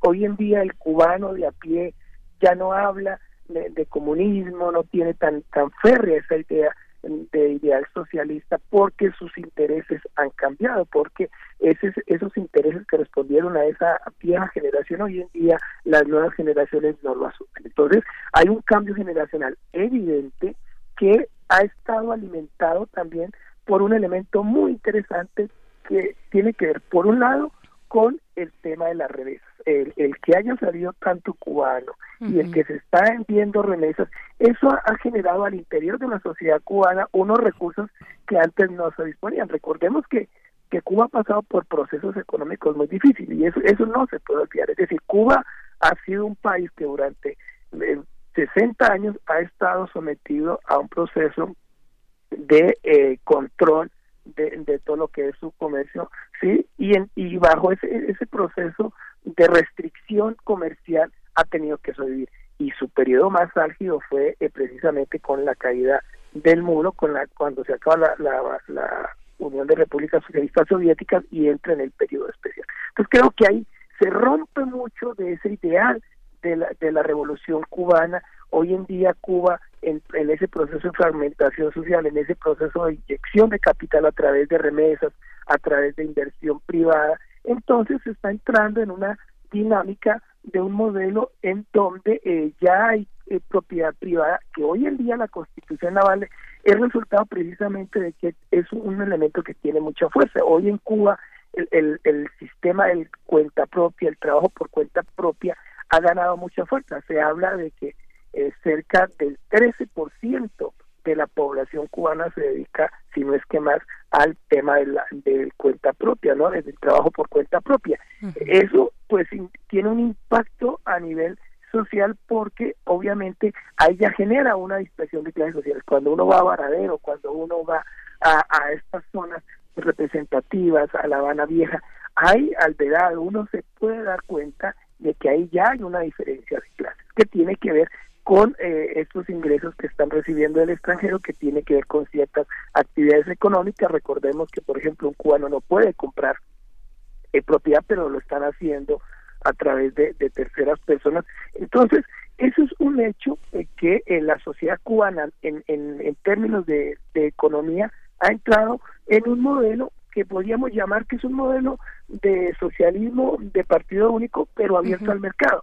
Yo pienso que con lo, con lo que viene para Cuba, Cuba se va a ir acercando más al modelo chino, en donde obviamente el mercado tiene un peso muy fuerte y uno lo está viendo con, con la nueva eh, carta, ¿no? Lo que se está buscando es favorecer la inversión privada porque ya es un modelo que no se puede parar. El cubano ha tenido que sobrellevar e, ese, ese, su problema económico a través de buscar alternativas para sobrevivir, ya sea a través de vender eh, bebidas, a través de, del contrabando, que uno lo puede ver eh, perfectamente en La Habana. Entonces, la dinámica económica de, de, de la isla ha cambiado. Hay un mayor protagonismo de actores que eh, se ven favorecidos por estos negocios. Se, se, se, supone y está reglamentado que una persona solo puede tener derecho a un negocio, pero ese hecho, el que una persona eh, tenga derecho a una opción económica, pues ha ido incrementando a tal punto que por eso ya en la Carta Magna se sustenta la inversión privada, más lo que tiene que ver la inversión extranjera, que también ha crecido especialmente de parte de China, que tiene importantes inversiones en la isla, como lo tiene en el caso de Rusia. Y esto es entendible porque en un modelo en donde el socialismo de por sí es una economía inoperante. Recordemos que la causa principal por la que se acabó la Unión Soviética era porque era un modelo no competitivo, es decir, no hay un estímulo a la producción de parte de los ciudadanos y en la medida en que no hay un estímulo y no hay un nivel de competencia que promueva a niveles altos de productividad, pues es una economía que se vuelve inoperante, es una economía que obviamente no tiene la capacidad de mantenerse a lo largo del tiempo. Entonces, eh, quien agarra ese factor dinamizador es el, los trabajadores por cuenta propia. Entonces, esto se vuelve un aspecto interesante, entonces uno ya ve más restaurantes en la isla, uno ya ve más negocios, y eso, como quiera, marca ya diferencias entre eh, clases sociales que uno obviamente ya percibe cuando va a Cuba.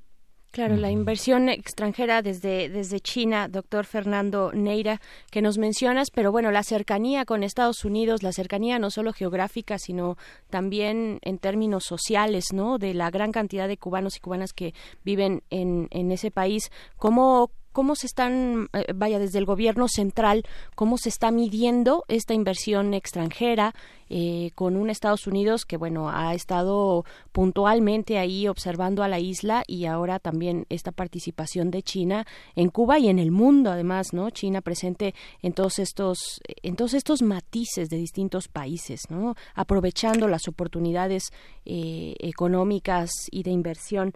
¿cómo, ¿Cómo se da este juego? Sí, mira, eh, no podemos desconocer que de alguna manera el, el, el sistema socialista en Cuba se ha mantenido gracias al apoyo de algunos actores internacionales. En su momento más álgido, cuando fue eh, la caída del muro, cuando se acaba la Unión Soviética eh, y entra Cuba en ese, en ese tremendo proceso que fue el periodo especial de, de una hambruna, de una crisis tremenda, quien luego le va a dar la mano es precisamente el ascenso al poder de Hugo Chávez. Entonces, eh, e, ese hecho de que Cuba siempre estaba apoyado o su economía ha estado sustentada por actores externos demuestra su misma fragilidad en términos de eh, proyecto económico al interior. Eh, insisto, ¿por qué? Porque ha dependido de apoyos extranjeros, porque la misma isla no tiene un sector, un aparato productivo diversificado que le permita ser autosostenible porque además ha tenido ese bloqueo bárbaro como ningún otro país y, y eso pues obviamente es una dinámica. Pero además de eso tenemos nuevas generaciones que ya están pensando más en, en ser partícipes de, este proceso político, social, económico de otra forma. De hecho, eh, dicen algunos datos que eh, este eh, esa actividad por cuenta propia que se calcula que cerca del 30% de participación tiene que ver con, con personas jóvenes. Y se supone que cerca de un 35% de esa participación tiene que ver con mujeres. Entonces, e, ese componente de, inserción en el aparato productivo de nuevas generaciones, la cual además está recibiendo remesas de forma importante de familiares provenientes de, de Miami, en donde además tenemos una, una inversión en, en diversos sectores que incorporan precisamente a esos sectores jóvenes, pues obviamente eso genera una nueva dinámica, ¿no? De, eh, del mercado interno, de las relaciones económicas y por tanto de las relaciones sociales. Lo que aquí estamos viendo es que con esta Carta Magna se están abriendo opciones que si no en el plano inmediato, sí posteriormente van a generar nuevas dinámicas de modificación económica, política y social, porque están entrando en juego actores importantes, no solo de carácter ciudadano, sino de actores políticos y actores internacionales que obviamente van a configurar un nuevo mapa al interior de Cuba. los mismos sectores políticos que, que están emergiendo como figuras al interior del escenario eh, cubano van a marcar obviamente unos procesos de consenso y disenso al interior de, de Cuba que todo esto aparejado con futuros cambios. Aquí esto es muy interesante porque si uno se pone a mirar esta, esta pequeña pero gran abertura que está teniendo con la nueva eh, Constitución Cuba eh, contradice con lo que uno está viendo en América Latina, en algunos países donde políticamente estamos volviendo a los años 50 y 60, o sea, lo que uno ve a través de un personaje como Bolsonaro, de lo que uno ve a través de un personaje como Iván Duque y Uribe, que tienen el control de Colombia, eh, son esos retrocesos que uno entonces pareciera que en América Latina, cuando uno ya piensa que se han abandonado ciertas prácticas, surgen otras, ¿no? Entonces, mientras Cuba uno puede ver un panorama de apertura hacia el capital privado, el hecho mismo de esta participación al matrimonio de parejas del mismo sexo, eso es toda una revolución al interior de la isla y esos, esos elementos son muy importantes. Pero curiosamente en, otros países de América Latina esos, es, esos logros, esos derechos que incluso se amplían en la nueva constitución que, que, que se aprobó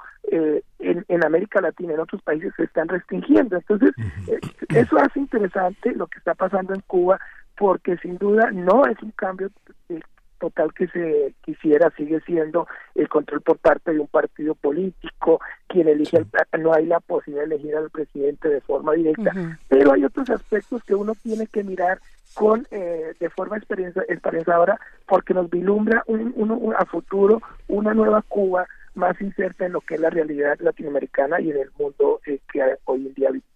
Claro. Pues doctor Fernando, nos, nos, nos, llegaron las nueve de la mañana con esta nueva constitución. Le agradecemos mucho la manera de, iluminar ese territorio tan de tan tan tan prolijo y tan amplio y que seguiremos conversando en, en próximas emisiones. Le agradecemos muchísimo. Eh, gracias, doctor.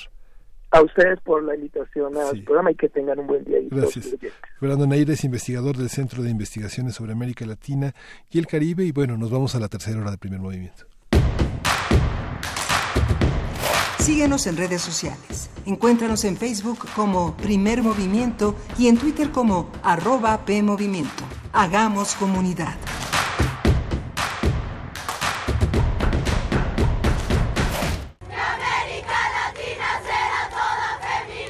Somos nosotras, son nuestros derechos. 8 de marzo de 2019, Día Internacional de la Mujer. Una jornada especial de Radio UNAM para conmemorar la lucha de las mujeres. De 10 de la mañana a 1 de la tarde, los esperamos en la terraza de la emisora para que sean parte de nuestra transmisión en vivo por el 96.1 de FM y el 860 de AM. Hablaremos sobre consentimiento, violencia y feminicidios. Tendremos un conversatorio sobre la historia del feminismo. Y habrá música y poesía en vivo con Masta Cuba y Cintia Franco. No se lo pierdan. De 10 de la mañana a 1 de la tarde Adolfo Prieto 133, Colonia del Valle. 96.1 de FM y 860 de AM.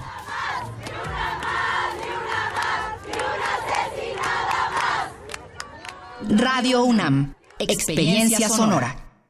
¿Quiénes hacen la ciencia? ¿Cómo se suma la ciencia a las soluciones de los problemas iberoamericanos? Científicos, investigadores y académicos de Iberoamérica hablan de los avances en ciencia, tecnología e innovación que inciden en nuestra vida. La ciencia que somos. Iberoamérica al aire. Viernes a las 10 y media de la mañana. 96.1 de FM. Retransmisión, domingos a las 9.30 de la mañana por el 860 de AM. Radio UNAM. Experiencia sonora. Felicidades, ya son 20 años. En cada elección que hemos decidido, hemos avanzado. La verdad, en confianza, participamos cada vez más, porque estamos ciertos que nuestra elección se respeta y es en beneficio de todas y todos. Ya son 20 años eligiendo a quienes nos representan. Tribunal Electoral de la Ciudad de México.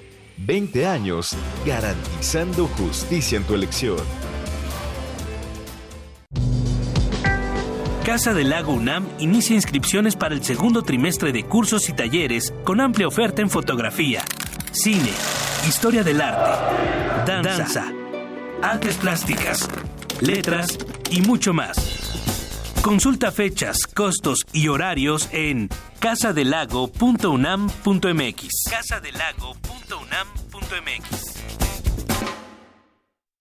Atención, esto es un aviso parroquial para la comunidad resistente.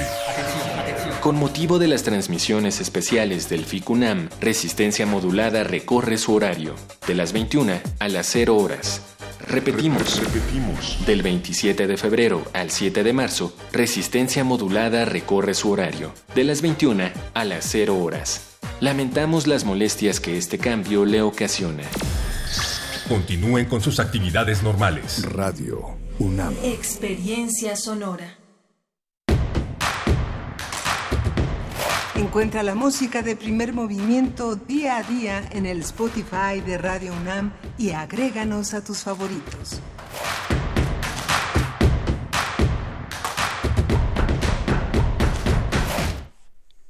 Estamos de vuelta en la tercera hora de primer movimiento. Son las nueve con cinco de la mañana. Miguel Ángel Quemain nos han mandado distintos comentarios en nuestras redes sociales que agradecemos mucho. De entrada queremos mandar un saludo a Carlos eh, Valencia Vivanco que nos agradece por las cortesías de teatro y nos manda sus fotos en el teatro.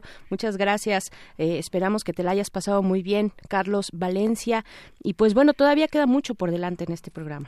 Sí, eh, es, estamos así con la toda toda esta fiebre que ha generado la película Roma, eh, que ha puesto eh, visibles muchísimos espacios.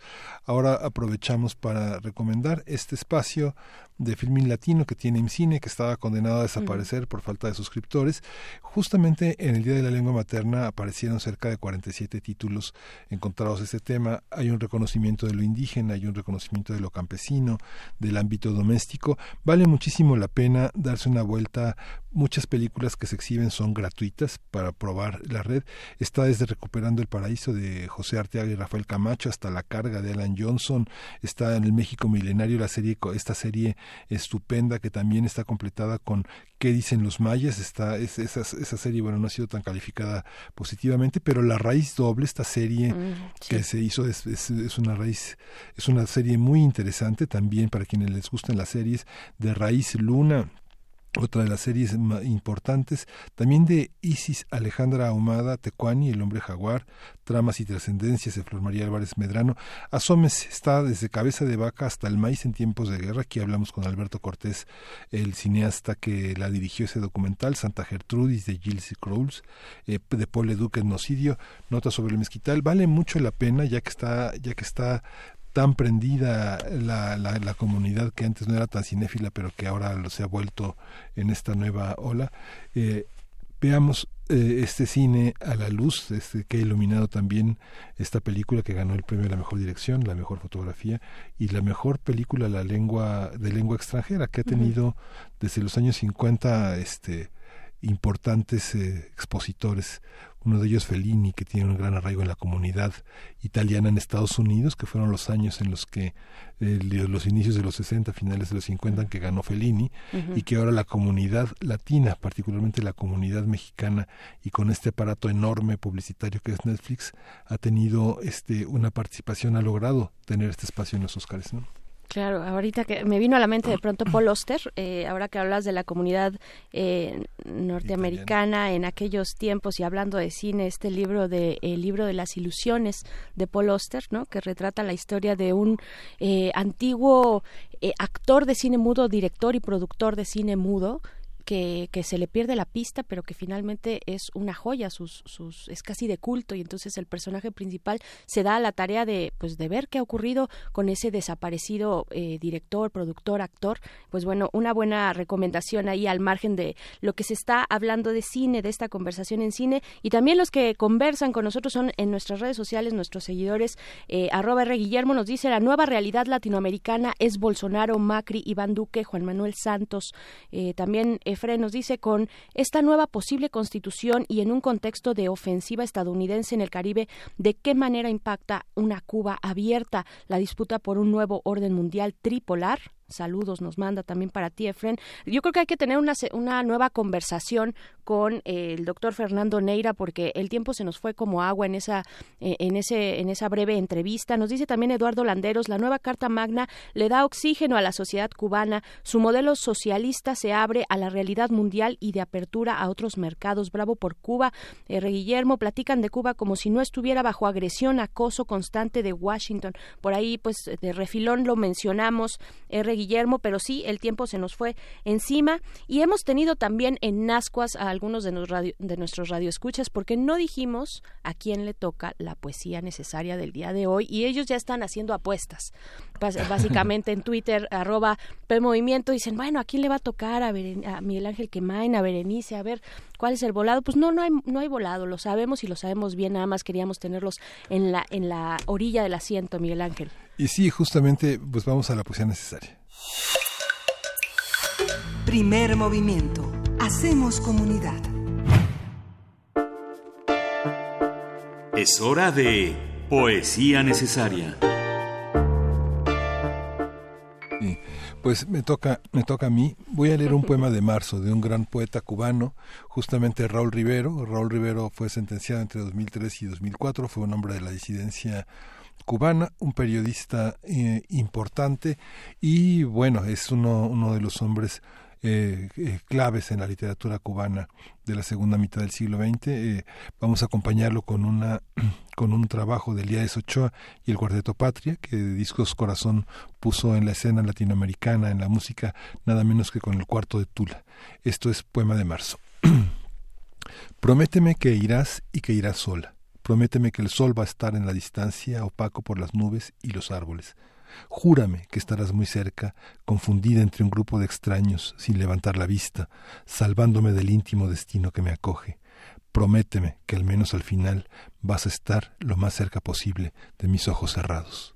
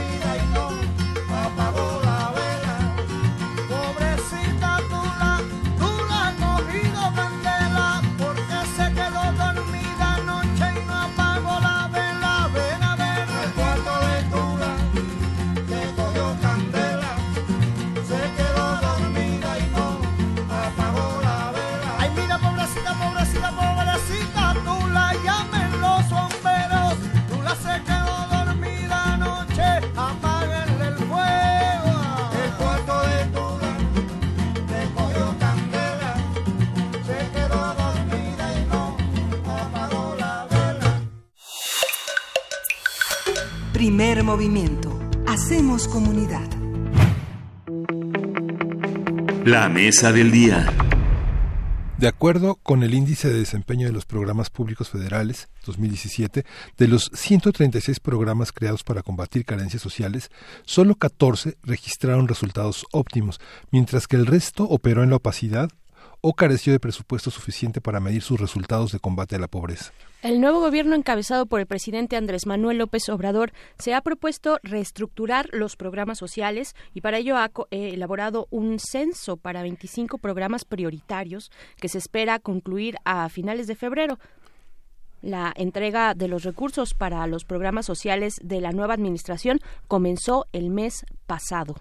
Entre los programas prioritarios de López Obrador se encuentran el plan de apoyos para personas con discapacidad, las becas para jóvenes construyendo el futuro, pensión para el bienestar de las personas adultas mayores, entre otros. Por otra parte, la Asociación de Bancos de México dio a conocer que la dispersión eh, de los recursos será atendida por 21 instituciones bancarias en todo el país a través de una plataforma que será presentada el próximo mes y que estará lista para ser utilizada en septiembre. A partir de los programas anunciados por el presidente López Obrador, vamos a hablar sobre la pertinencia de programas de este tipo, para qué sirven, para qué no, cuál es la mejor manera de operarlos para el beneficio de la población. Y está con nosotros Rogelio Gómez Hermosillo, él coordina, él es el coordinador de Acción Ciudadana frente a la pobreza, que es una iniciativa de la sociedad civil organizada integrada por más de 60 organizaciones de todo el país para impulsar acciones efectivas frente a la pobreza y la desigualdad. Bienvenido, Rogelio, gracias por estar con nosotros. Con muchísimo gusto, Miguel Ángel Berenice. Muy buenos días a todo el auditorio. Sí, estamos justamente en la bisagra de dos administraciones. Este acaba de concluir la de Peña Nieto con una con un cuestionamiento eh, muy importante, sobre todo con ese trabajo periodístico que conocemos bajo el nombre de la estafa maestra. Pero ha habido otros programas desde Solidaridad, desde si nos vamos a 20 años, casi 30 años atrás. Eh, ¿Cómo cómo enfrenta López Obrador eh, este, esta gran necesidad y esta gran inequidad, esta desigualdad que vive la sociedad mexicana hoy? Eh, el nuevo gobierno ha anunciado, digamos, una nueva política y sobre todo tiene un discurso diferente. Yo creo que tiene muy buenos, muchos puntos favorables. Eh, se resumirían quizá en una frase cuando reitera que por el bien de todos, primero los pobres, como lo hizo en varias ocasiones en sus campañas y luego en el discurso del 1 de diciembre. Yo creo que es, es un compromiso que, que es importante que tenga resultados. Nuestro país tiene niveles de pobreza que no son aceptables y de desigualdad y la verdad es que un gobierno que se propone enfrentar con seriedad esta situación y de veras lograr resultados eh, esperemos que sí que sí que sí se logre yo creo que de entrada entonces eh, la lógica, digamos, de tratar de hacer algo diferente, algo nuevo, puede ser muy, muy importante y el asunto entonces es ver si lo que se propone, que si las acciones concretas podrían dar estos resultados y ahí pues apenas esto viene empezando, ¿verdad? Apenas, apenas va empezando. Rogelio Gómez te saluda, Berenice Camacho. Eh, este es uno de los puntos fuertes de Andrés Manuel López Obrador desde la campaña. ¿no? Eh, Ya lo decías tú con este con este eslogan por el bien de todos primero los pobres que viene ya eh, mm, mostrándose desde hace bastante tiempo previo a la campaña. Eh, ¿cómo, qué, qué, puntos qué puntos digamos críticos le podrías ver a la implementación de estos programas que bueno sí apenas está iniciando pero eh, se habla, por ejemplo, de la falta de transparencia en algunos censos, de la discrecionalidad de cómo se entregarán eh, los, los recursos, también el tema de, eh, de que no exista como tal una institución evidente en medio entre Andrés Manuel López Obrador y las personas beneficiarias, ¿no? Que esto él lo ha, lo ha dicho en varias ocasiones. Yo les vamos a dar directo, directo el dinero y, bueno se salta esta parte institucional, ¿no? Eh, que, que, que asegura distinto, distintas cosas, ¿no? Eh, digamos la permanencia, por ejemplo, de algunos de estos programas sociales. Eh, ¿cómo, ¿Cómo lo estás viendo tú?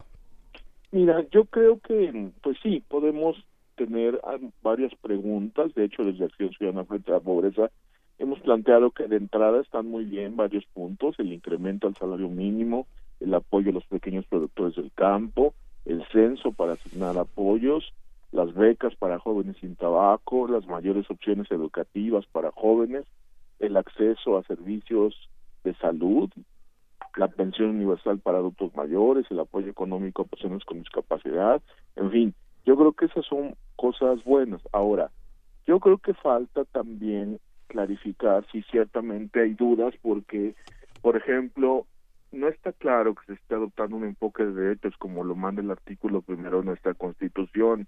A veces pareciera que es un asunto más de una decisión casi personal y que se ponen códigos casi de dádiva, ¿no? Sí. Entonces, eso contradice, digamos, el planteamiento de lo que a nivel internacional y nacional nuestra propia constitución manda como un enfoque de derechos, porque de lo que se trata con los programas sociales, Berenice, es de que la gente tenga condiciones para ejercer sus derechos a la alimentación, a la educación, a la salud, al trabajo.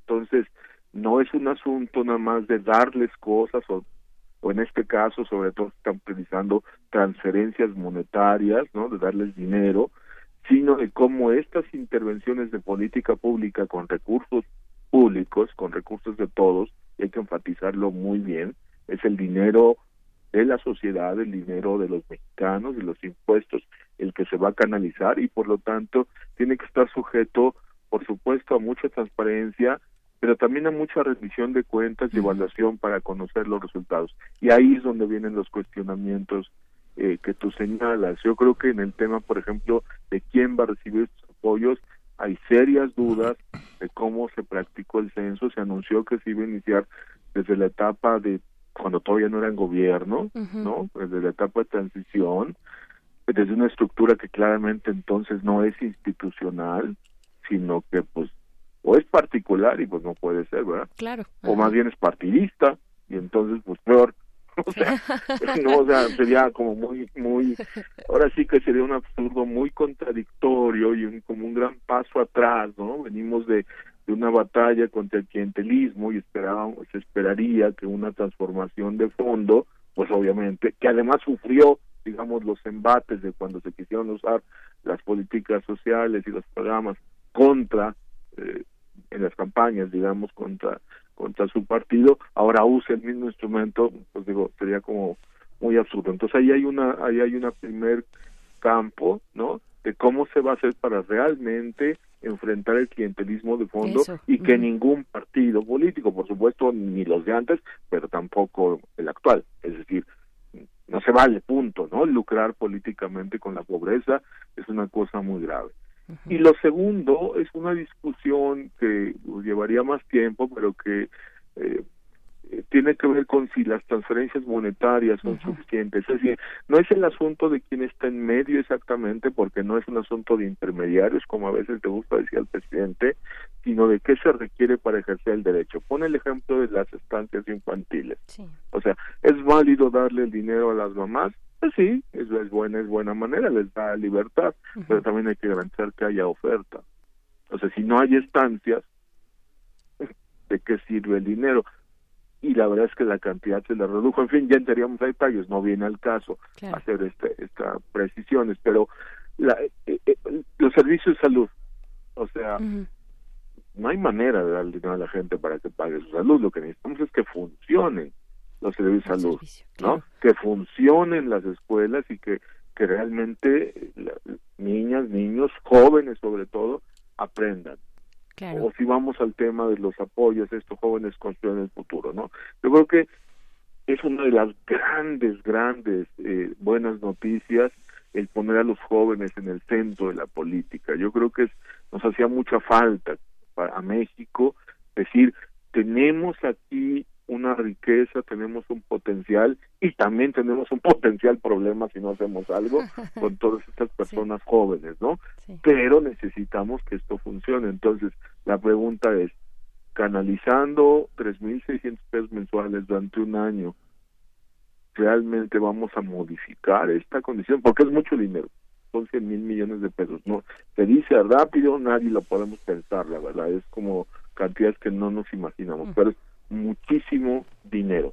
¿Qué resultados reales va a dar? Y no, bueno, ¿qué resultados va a dar? Y tienen que medirse bien, porque de que va a dar algún resultado, algún resultado, siempre me podrán presumir 5, 20, 100 o 1000 jóvenes que les fue muy bien pero es muchísimo dinero. Entonces, el, el, ¿cómo se garantiza que estos jóvenes avancen en su en el ejercicio de su derecho al trabajo? Y subrayo mucho el asunto de los derechos porque está en nuestro artículo primero de la Constitución, no es de gusto, no es eh, a la acción ciudadana frente a la pobreza, a la sociedad civil le gustaría, no, no, no, es la Constitución, es un mandato, es nuestro marco común, es el es el la base, los pilares sobre los que podemos construir una nueva política social y esa base, esos pilares hay una suficiente experiencia internacional que marca alineamientos, por ejemplo, de transparencia, de cómo seleccionar a las personas que reciben los apoyos, de cómo medir, de cómo rendir cuentas, en fin, de cómo deben participar, cómo deben ser sujetos de su propio desarrollo, una serie de, de principios, de criterios, de lineamientos en los temas de la salud, de cómo debe ser preventiva, adecuada, asequible, accesible, en fin, no, no, no quiero alargar el punto. Lo que quiero decir es todo esto, todo este entramado de cómo hacer bien las cosas está disponible. De alguna manera es un mandato porque el artículo primero reconoce toda esta normatividad internacional como parte de nuestro entramado institucional en México a partir de lo que dice el artículo primero de la Constitución y que podría ser muy útil y que yo siento que está ausente no solo en el discurso, sino en lo que se ha anunciado. Insisto, viene empezando, yo creo que, en fin, habrá que ver, pero lo que se ha anunciado claramente es buena intención, pero lo que se dice de cómo se va a hacer es o insuficiente o de alto riesgo como el tema del, del clientelismo con ese censo que se hizo desde el partido.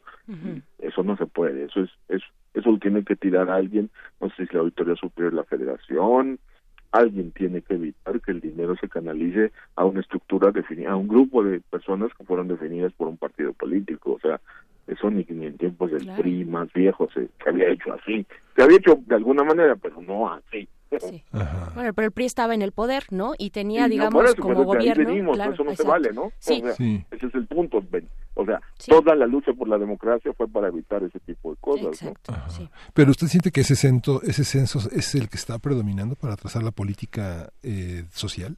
No lo sé, ahí vienen los problemas de, de, de que en todos estos discursos y en toda esta, ¿cómo llamarlo? Toda esta, que se dicen muchas cosas, pues se dicen muchas cosas, pero la verdad es que la información pura y dura, los datos, los lineamientos, las reglas de operación, eh, no estamos al mismo nivel, no avanzan a la misma velocidad y entonces no se puede saber. Lo que sí es cierto es que nadie ha dicho que no se vaya a usar, entonces Claro, el riesgo está ahí, es muy grave.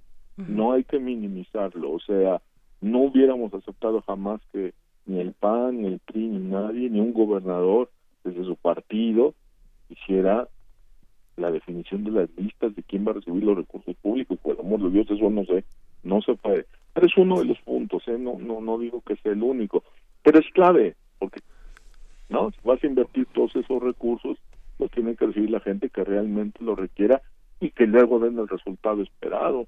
Y el resultado esperado no es que voten por un partido, sino que puedan ejercer sus derechos y mejoren su situación, su bienestar.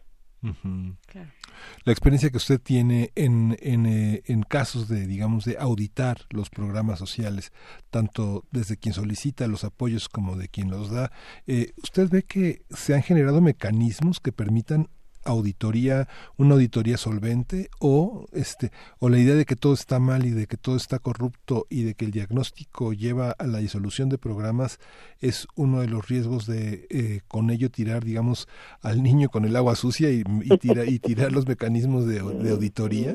O cómo, cómo, cómo, cómo lo ve usted en ese tipo de, tenemos la auditoría superior de la Federación que bueno sobrevive no pero pero Sí, y que es una instancia que, que supervisa sobre todo el uso de los recursos. En el caso de las, insta- estancias realmente, o sea, tenemos las evaluaciones de Coneval. eh, la verdad es que la mayoría de los programas sociales sí requerían mucha mejora y hay que ser muy claros. Nosotros como Acción Ciudadana frente a la pobreza, como sociedad civil, publicamos un balance con los datos que había a, a diciembre del año pasado de, de los resultados de la política social del gobierno de Peña Nieto y el, y el texto se llama El fracaso. Pa- pasamos de Sí, engaño en engaño. claro, claro. Empezamos con una cruzada contra el hambre que no dio ningún resultado y que en realidad, en fin, fue, fue realmente la base de la estafa maestra, como, como ustedes decían en alguno de sus introducciones. Y luego pasamos a, a esto que quiso hacer mí de modificar cómo se medía la pobreza y cómo contestaba la gente y tampoco le resultó, en fin, eh, y luego el uso clientelar y la verdad es que tampoco le resultó, perdieron la elección, puros fracasos, este último que bueno, la verdad, pero se usaron todo esto, la política social de una mala manera. Entonces venimos de un cochinero, venimos... Sí, no venimos de. Noruega, ¿no? No venimos de Noruega, que tienen un, un este, sistema muy eficiente en ese sentido, ¿no? Puntualmente. No venimos de Noruega y nunca hemos estado ahí, entonces No. nadie se lo imagina. Hay Claro. quien dice, ese señor está loco, si no es un partido es otro, siempre lo van a usar, siempre va a haber corrupción. Bueno, está bien. Esa, esa resignación no es aceptable, nunca hemos estado en Noruega, ciertamente, pero sí podemos aspirar a vivir mejor, porque en muchos lugares de América Latina se ha logrado avanzar. Yo, yo en lo personal, digamos, tengo la experiencia profesional de estar asesorando en muchos países de América Latina y de otras regiones y ver cómo, pues sí, hay muchos retos y mucha problemática, pero también se pueden hacer las cosas, las cosas bien. Entonces, regresando, regresando al punto, o sea, descalificar y destruir y decir que se va a sustituir por algo mejor sin tener la sustitución clara no es una buena cosa. O sea, se podía mejorar mucho el sistema de cuidado infantil de este país. Por supuesto, tenemos que avanzar un sistema de protección social universal. Miren, lo que tenemos que imaginarnos como horizonte de futuro en política social es un IMSOTE, un IMSS, una seguridad social universal. No digo un instituto, pueden ser varios, pero como política, todo mundo con acceso a hospitales, a consultas, todo mundo con acceso a pensiones en caso de no poder trabajar, y todo mundo con todo mundo, y me refiero a todas las madres trabajadoras sobre todo, pero también los padres, con acceso a servicios de cuidado para sus hijos e incluso para personas mayores y con discapacidad. Eso es la seguridad social moderna, eso es lo que empezamos a construir a mediados del siglo XX en México, se truncó, no se siguió, más bien se segmentó, y ahorita estamos en la dispersión de mini programas que ahora se está rompiendo con macro programas, pero que nada más eh, eh, entregan transferencias. Hay un discurso por ahí que acabo de ver de, de- del presidente, porque también ha estado criticando mucho la sociedad civil, dice, había por ahí un instituto que daba pocos recursos a personas con discapacidad, ahora vamos a mandarles 14 mil millones. Pues está muy bien. La verdad es que qué buena noticia que ahora sí haya pensiones para algunas personas con discapacidad, pero no basta. Y entonces el no basta, la crítica no es entonces no sirve, no. La crítica que no es crítica es más bien propuesta sería cómo avanzamos desde ahí, o sea, cómo se construyen los servicios, por ejemplo, estamos hablando de inclusión de personas con discapacidad para que la gente pueda, los chavos puedan ir a la escuela, aprender y algunos, los que tengan condición, porque muchos la tienen, puedan incluso ser incluidos laboralmente. O sea, ¿y, ¿y de dónde viene eso? De la Convención de los Derechos de las Personas con Discapacidad, discapacidad, o claro. sea, del artículo primero constitucional, Ujú. si, si me estoy explicando. O sea, no son ideas que proponemos en la sociedad civil, sino un mandato de nuestro artículo primero constitucional. Si nos paramos en ese, en los derechos de las personas y empezamos a construir desde ahí una política social con enfoque de derechos, creo que podríamos avanzar más. Y yo creo que eso es lo que le falta a este gobierno, no tanto que no quiera, sino que está haciendo cosas buenas, pero desconexas, insuficientes, y en algunos casos, como cuando toman decisiones apresuradas, pues primero primero estudio y luego vemos, ¿no? Y eso pues sí no, no ayuda mucho. Claro, Rogelio, porque hablando de ejemplos, que luego es lo que necesitamos también para poner de manera ilustrativa lo que, lo Sí, que ocurre sí, con sí, esta política social, pues ese, ese, esa beca que va a tener una persona con discapacidad, pues sí, sí, por supuesto que le va a ayudar, eh, Claro. pero no va a, con esa beca no se va a construir una rampa en su, en su calle, ¿no? No se va a construir. Exacto, eh, o, no, o, no, o no va a necesitar que llegue a la escuela para que termine por lo menos primaria, secundaria, es que tiene condición para ello. Exacto. Porque hay algunas discapacidades que no son mentales, en fin, hay de todo, ¿no? Sí, hay de todo, justo, claro. Justo, justo, eh, justo, ese es el punto. Y no es que esté mal la transferencia, no, por supuesto que no. Si eso es lo Sí, no, bonito de empezar una política que arranca con prioridades. Pero quizá el problema está en querer sustituir la política completa por una acción que siendo buena y pues hay que aplaudirla, todo el mundo la va a aplaudir, modo que no, sobre todo porque venimos del cochinero, porque venimos de la corrupción, porque venimos de la depredación, venimos de la simulación, entonces claro que se aplaude, pues, ¿cómo no vamos a aplaudir? Pero también hay que ver que es insuficiente, o sea que la transferencia en sí misma es solo una pieza, una parte, uno de los engranajes y que si al final no se completa progresivamente, porque eso también, perdón, eso tema de la paz, parezco jurista y no lo soy, Eso también lo dice el artículo, pero la Constitución es progresivo, los derechos sociales se van realizando progresivamente, es decir, progresivamente gradual, o sea, ciertamente no en un día, no en un año, es más bien un sexenio, pero necesitamos un plan para avanzar a construir ese sistema que yo decía de protección social universal, algo así como la seguridad social universal para todos, ¿no?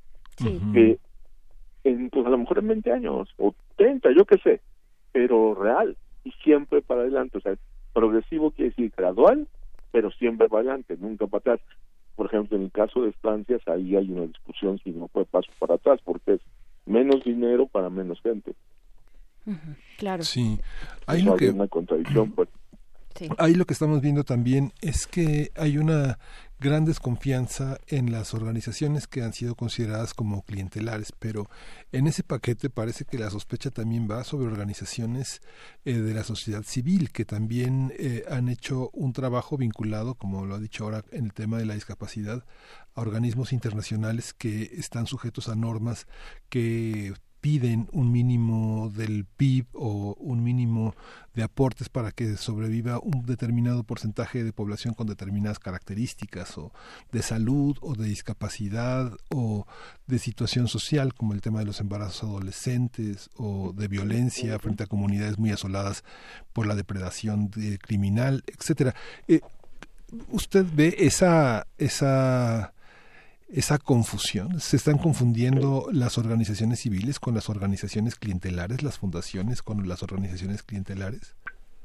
Sí, se está generalizando de una manera, pues que yo entiendo la lógica política, ¿no? O sea, está predicando para el coro y está hablándole a su público, pero sí hace mucho daño, porque porque además en este caso, ahora sí que escupe para arriba, pues, o sea, si no han sido por las batallas democráticas, por las batallas de los derechos humanos en las que tanta gente participó, pues este gobierno no, pues, no estaría ahí, perdón. Si no se hubieran hecho las denuncias de corrupción que se hicieron en el sexenio pasado, no habría habido el hartazgo que, que había. Entonces, eh, pero, pero ya más de fondo, pasando de lo político y esto de los discursos, mira, no hay sociedad fuerte, no hay, no hay país con- que reduzca desigualdad, que reduzca pobreza, que funcione bien y genere bienestar sin sociedad civil fuerte. No la hay. De hecho, hay una correlación total entre el tejido asociativo, la capacidad de la sociedad de, de organizarse, de participar en los fondos públicos. ¿Cuál es el problema de México? El individualismo.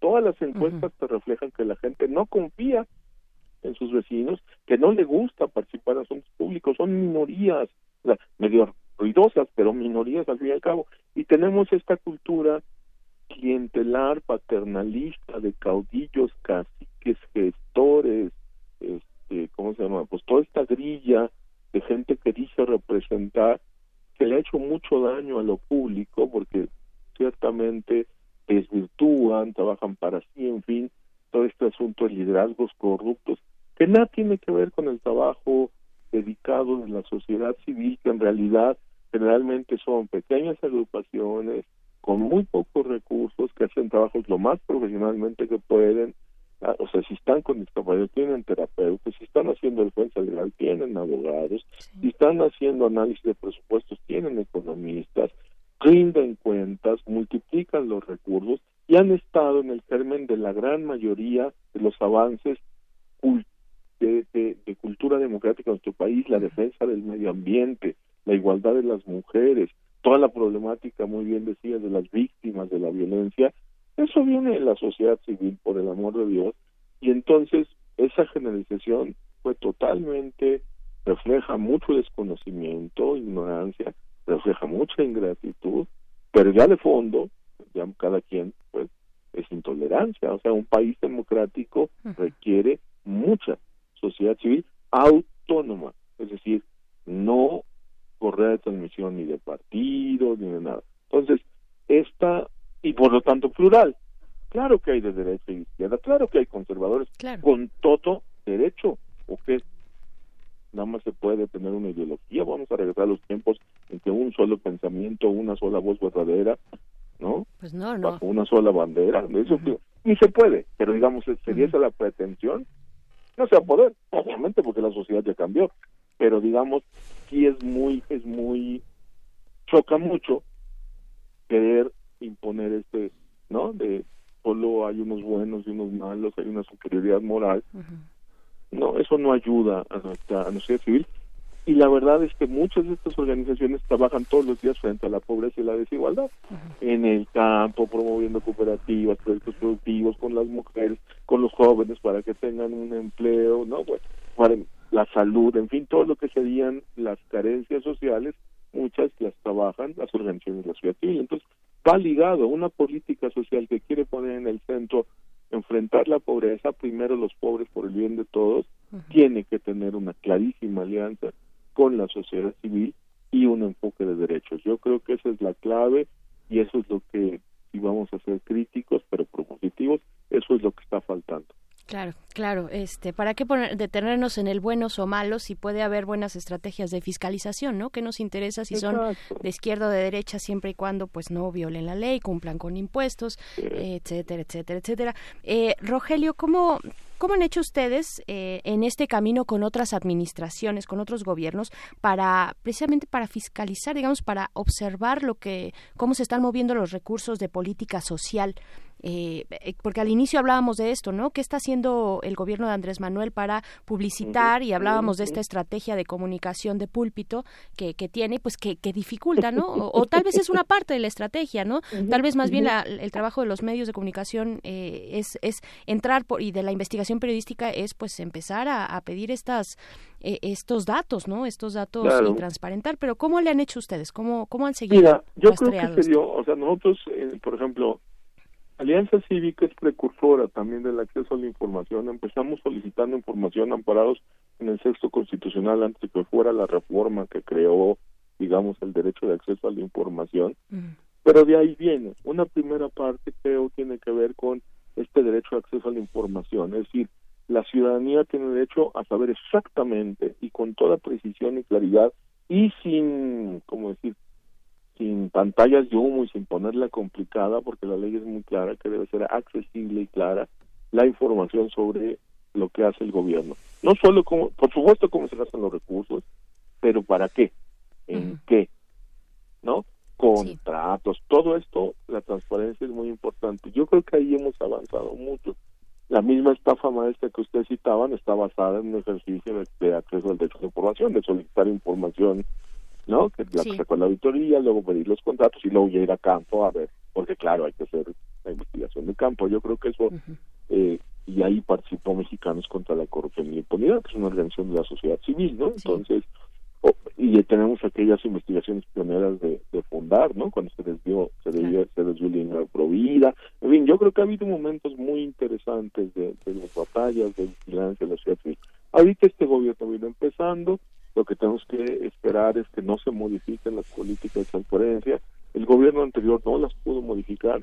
Sí medio, ¿cómo decir la palabra? No es que la haya escondido, pero eh, la desorganizó toda la información. O sea, hicieron un solo portal que desorganizaba todo y hacía mucho más difícil encontrar la información, pero obviamente no la podían violar y como estaba el INAI y ahora el IFAI, eh, digo, el IFAI antes y ahora el INAI, eh, pues ahí, ahí hay una defensa ya si se quiere ocultar información. En ese sentido, y perdón que abro otro tema, si es peligroso la descalificación de los órganos autónomos. Si nos quedamos sin IFAI, eh, o sea, no, no puede ser. Si algo está fallando, bueno, que se cambie, pero, pero eh, estas descalificaciones generalizadas no, no son, no son buenas, ¿no? Entonces, acceso a la información por un lado, por el otro lado el empoderamiento de la ciudadanía, que es algo que está faltando mucho, o sea, es un discurso que habla mucho del pueblo, pero yo no veo poder ciudadano, yo no veo poder a la gente, yo no veo, porque son herramientas concretas, no es la marcha, no es levantar la mano, solamente también eso puede ser, pero no es solo eso, es que la gente pueda vigilar su clínica de salud, pueda vigilar a su municipio, pueda ver la obra y ver cómo está funcionando. A eso se le llama en genérico Contraloría Social, pero son todos los ejercicios de observatorios ciudadanos de cómo funcionan las cosas en lo local que permiten, digamos, hacer un... es poder real, porque en lo local el tener la información hace que se exija ahí mismo, y déjame decirlo así, directamente, a veces hasta cara a cara, a quienes son los responsables de aplicar esos recursos y esas políticas. Entonces, eh, eh, por ejemplo, el aval ciudadano en, en, salud, que ya no funciona mucho, aunque por ahí sigue medio vivito, pero mucho simulación, pero otra, la gente lo mantiene vivo, son sería una forma pues de garantizar que los servicios funcionen y con una ventaja más podrían ofrecer información a los tomadores de decisiones que a veces están muy lejos. Al observador le gusta mucho decir que recurre el país y es cierto, pero yo espero que se dé cuenta que sus eventos de todos lo dejan lejos de lo que piensa y lo que está pasando con la gente. Es decir, está en la política y en el reclamo y el aplauso político, pero pero en la vida cotidiana, cómo andan las escuelas, los centros de salud,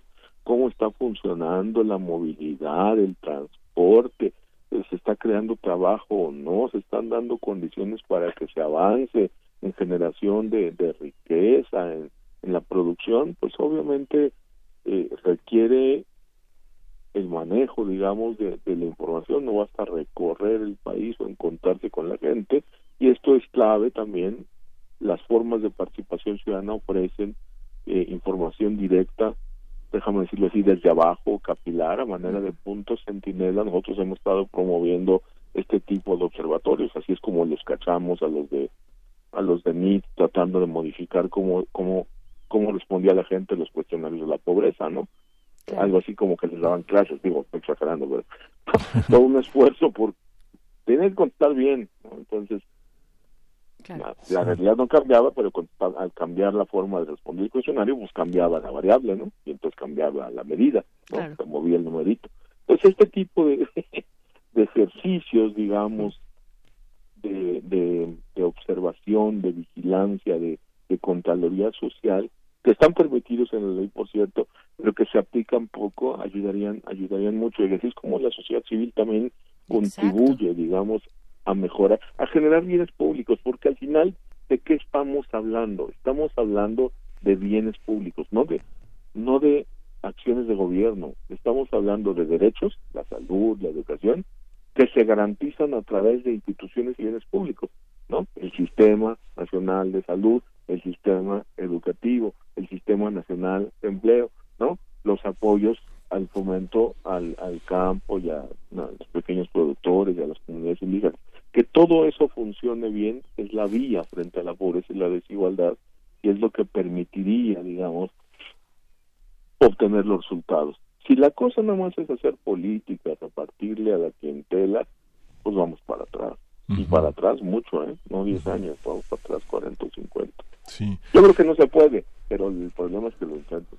Sí, estamos conversando con Rogelio Gómez Hermosillo, coordinador de acción ciudadana contra la pobreza. Rogelio, hay una, hay, los programas son transversales y los gobernadores, eh, los equipos de gobernadores más, eh, más avesados logran llevar, eh, cubrir algunas necesidades de sus estados utilizando algunos de los programas eh, que están de desarrollo social para cubrir cosas que la, propia particularidad de eh, Estado no encuentra totalmente ancladas en la generalidad del programa ¿no? nacional.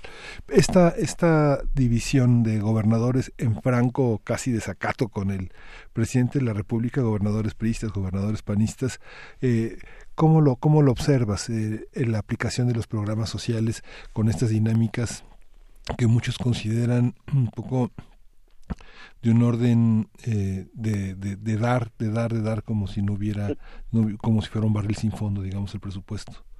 Sí, ahí tenemos, tienes mucha razón, Miguel Ángel, tenemos un, un problema, yo creo, o sea, hay una parte que es como ruido político, yo esa la dejo, eso es lógico, los políticos hacen política uh -huh. y todo el tiempo estamos en el ruido y la canción, pero ya más de fondo también están en ejercicio de gobierno tanto sí, el presidente, los gobernadores, claro. los presidentes municipales, y ahí tienen una responsabilidad no solo de que les vaya bien políticamente, sino de, de ejercer la administración de lo público, de, de, man, de, manejar nuestros recursos para generar bienes públicos, perdón que, que vaya cosas medio conceptuales, pero ¿qué es un bien público? Bueno, pues es la generación de condiciones para el ejercicio de los derechos, para resolver problemas públicos.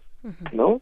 Que haya una unidad de salud para cuando la gente se enferma, que haya una escuela para que todos los jóvenes aprendan y desarrollen competencias y puedan valerse por sí mismos.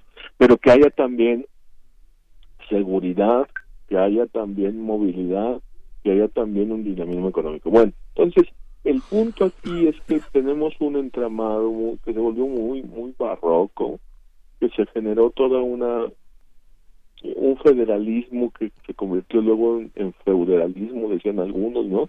Con gobernadores todopoderosos, pero ahora vamos al revés. Desde el sexenio pasado empezó la recentralización, y se acuerdan con la recentralización de la nómina de los maestros, con toda una serie de fondos que dejaron de ser descentralizados a los gobiernos y que empezaron a ser eh, canalizados o administrados directamente por el Ejecutivo Federal.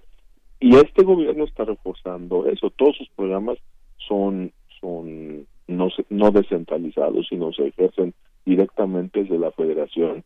Y se ha anunciado una cosa que la verdad es que nadie entiende cómo se va a hacer, que es que la, la Federación va a re- retomar todos los servicios de salud, lo cual pues es un eso no se lo imagina que, que va a pasar realmente, ¿no? Porque por un lado está bien, una sola responsabilidad, porque sabemos quién es el responsable si las cosas no funcionan, pero la verdad es que en términos prácticos, estar pensando que se puede desde aquí administrar las unidades de salud en la montaña de Guerrero o en la sierra, en la sierra del sur de Puebla o en el norte de Puebla, o, ¿no? En la Claro. zona motocicla, en los altos de Chiapas, yo no veo cómo sabemos si van a llegar los médicos y las enfermeras y los medicamentos y si no si está funcionando. Entonces hay una hay un hay esta lógica digamos casi de péndulo. Y en la política social sí la verdad es que el principio es claro. Los niveles locales tienen que atender las necesidades más inmediatas de la gente y los niveles siguientes tienen que garantizar que funcionen. Uno los estados deberían garantizar que los sistemas no sistema de educación, el sistema de salud, y la federación, la verdad es que le toca lo normativo, según, bueno, que, que en un país realmente federalista. Nada más que ahora se le llama federalización a centralizar, ¿no? Porque como lo asume el gobierno federal, en realidad lo está centralizando, lo cual es, una- no, bueno. es un juego de palabras No, complicado, totalmente. ¿no? Cada que Oye. algo se federaliza, en realidad se centralizó, ¿no? claro, como lo lleva el Ejecutivo Federal. Porque lo Rogelio. lleva el federal, exacto. No, bueno, no, no, no. Eh, Este, ahí nos confundimos con las palabras, porque entonces, Ujú. a ver, ¿qué, ¿de qué federalismo está hablando? ¿De, No, de no. centralizar? ¿No? Oye, Rogelio, nos quedan dos minutitos eh, con Ya. esta conversación contigo, pero quiero poner eh, ya para, para despedirte el tema del reparto de los recursos y de las instituciones bancarias. Ajá. Ah, ok, sí. Ajá. ¿Cómo, ¿Cómo lo ves así? Ya, tú. Mira, este, de entrada eh, hay que ver, porque por ejemplo se anunció que iba a ser una sola institución, el Banco Azteca, y eso es muy grave, es decir, porque sin licitación, cobre o no cobre, no, no, así no se puede, o sea, no es de gusto. Ahorita hay una nota de que va a ser Bansefi, entonces traen un desorden ahí, otra vez nos falta información. Yo creo que el asunto es que nuestro sistema bancario no llega a las zonas más aisladas, entonces hay un, por lo menos para la gente que vive en las zonas rurales aisladas, el sistema bancario no va a ser suficiente, va a haber que buscar medios medios alternos, por supuesto para zonas urbanas está bien, lo que hay que garantizar es que no les cobren comisión o que si van a Banco Azteca y esas cosas, no les quieran enjaretar productos. Una, y, claro, ¿no? Estas una cosas, cuenta, ¿no? Exacto, sus abonos bueno, chiquitos, ajá, abonos donde acabas pagando una licuadora de mil pesos en cinco mil. Entonces, este, eso sería, eso sería lo riesgoso, pero yo la verdad sí creo que hay que cuidar las cosas, el cómo se transfieren y a quién se transfieren. Y ahí entonces invitaría entonces a quienes nos escuchan a que conozcan más sobre lo que hacen las organizaciones de la sociedad civil, como nosotros, que somos Acción Ciudadana Frente a la Pobreza, estamos en redes, en Twitter como Frente a Pobreza, en Facebook como Frente a la Pobreza, y nuestra página web ahorita es cohesionsocial.mx o frente a la pobreza.mx. Perfecto, perfecto. Eh, Rogelio Gómez Hermosillo, coordinador de esta acción ciudadana frente a la pobreza en una iniciativa de sociedad civil organizada que in- se integra por más de 60 organizaciones ¿no? de todo el país Sí, eh, sí, para impulsar acciones efectivas frente a la pobreza y la desigualdad. Te damos las gracias por esta conversación, Rogelio, eh, y nos, nos encontramos pronto. ¿No? Sí, con muchísimo gusto. Gracias a ustedes por el espacio. Que tengan un buen día. Gracias, gracias. Buen día. Pues nos vamos a despedir ya prácticamente con, con, con, con esta canción de Yves Yamé, eh, Et je Gracias, Berenice Camacho. Muchas gracias, muchas gracias. Luego nos ponen estos bretes a ver este de, de, los idiomas, pero ahí está la música para despedirnos. Gracias, Miguel Ángel Quemain. Gracias a la producción de este programa, a todo el equipo de Primer Movimiento y a los que hacen posible estas transmisiones a través de Radio UNAM, a todo este gran equipo que es Radio UNAM, el 96.1 de FM y el 860 de AM. También nos encontramos mañana. Mañana ya va a estar eh, Luisa, Luisa Iglesias por acá. Vamos a estar los tres. Así es que gracias Miguel Ángel Quemain. Esto fue Primer Movimiento. El mundo desde la universidad.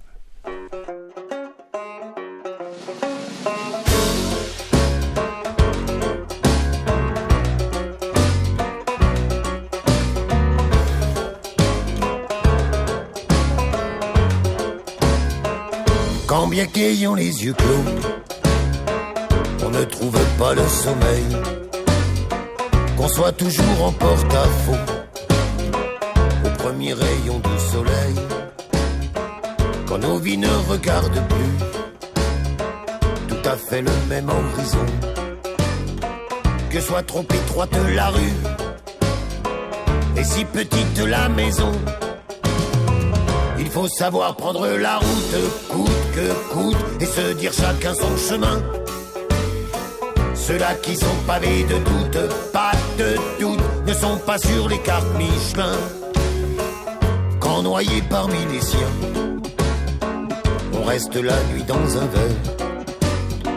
Que le plus sublime des vins a un goût de mauvaise bière. Quand les amis nous camisolent, ouvrent trop grand leurs bras prison. Que la solitude console qu'on octambule sans raison. Il faut savoir prendre la route, coûte que coûte, et se dire chacun son chemin. Ceux-là qui sont pavés de doute, pas de doute, ne sont pas sur les cartes Michelin.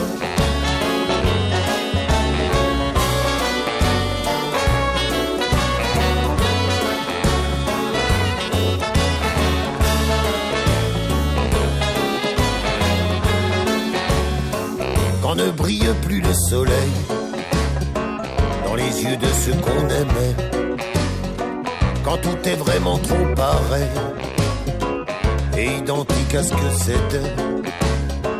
Quand on n'a plus que l'avenir pour mieux regarder en arrière. Des chrysanthèmes de désir. Radio UNAM presentó Primer Movimiento. El mundo desde la universidad.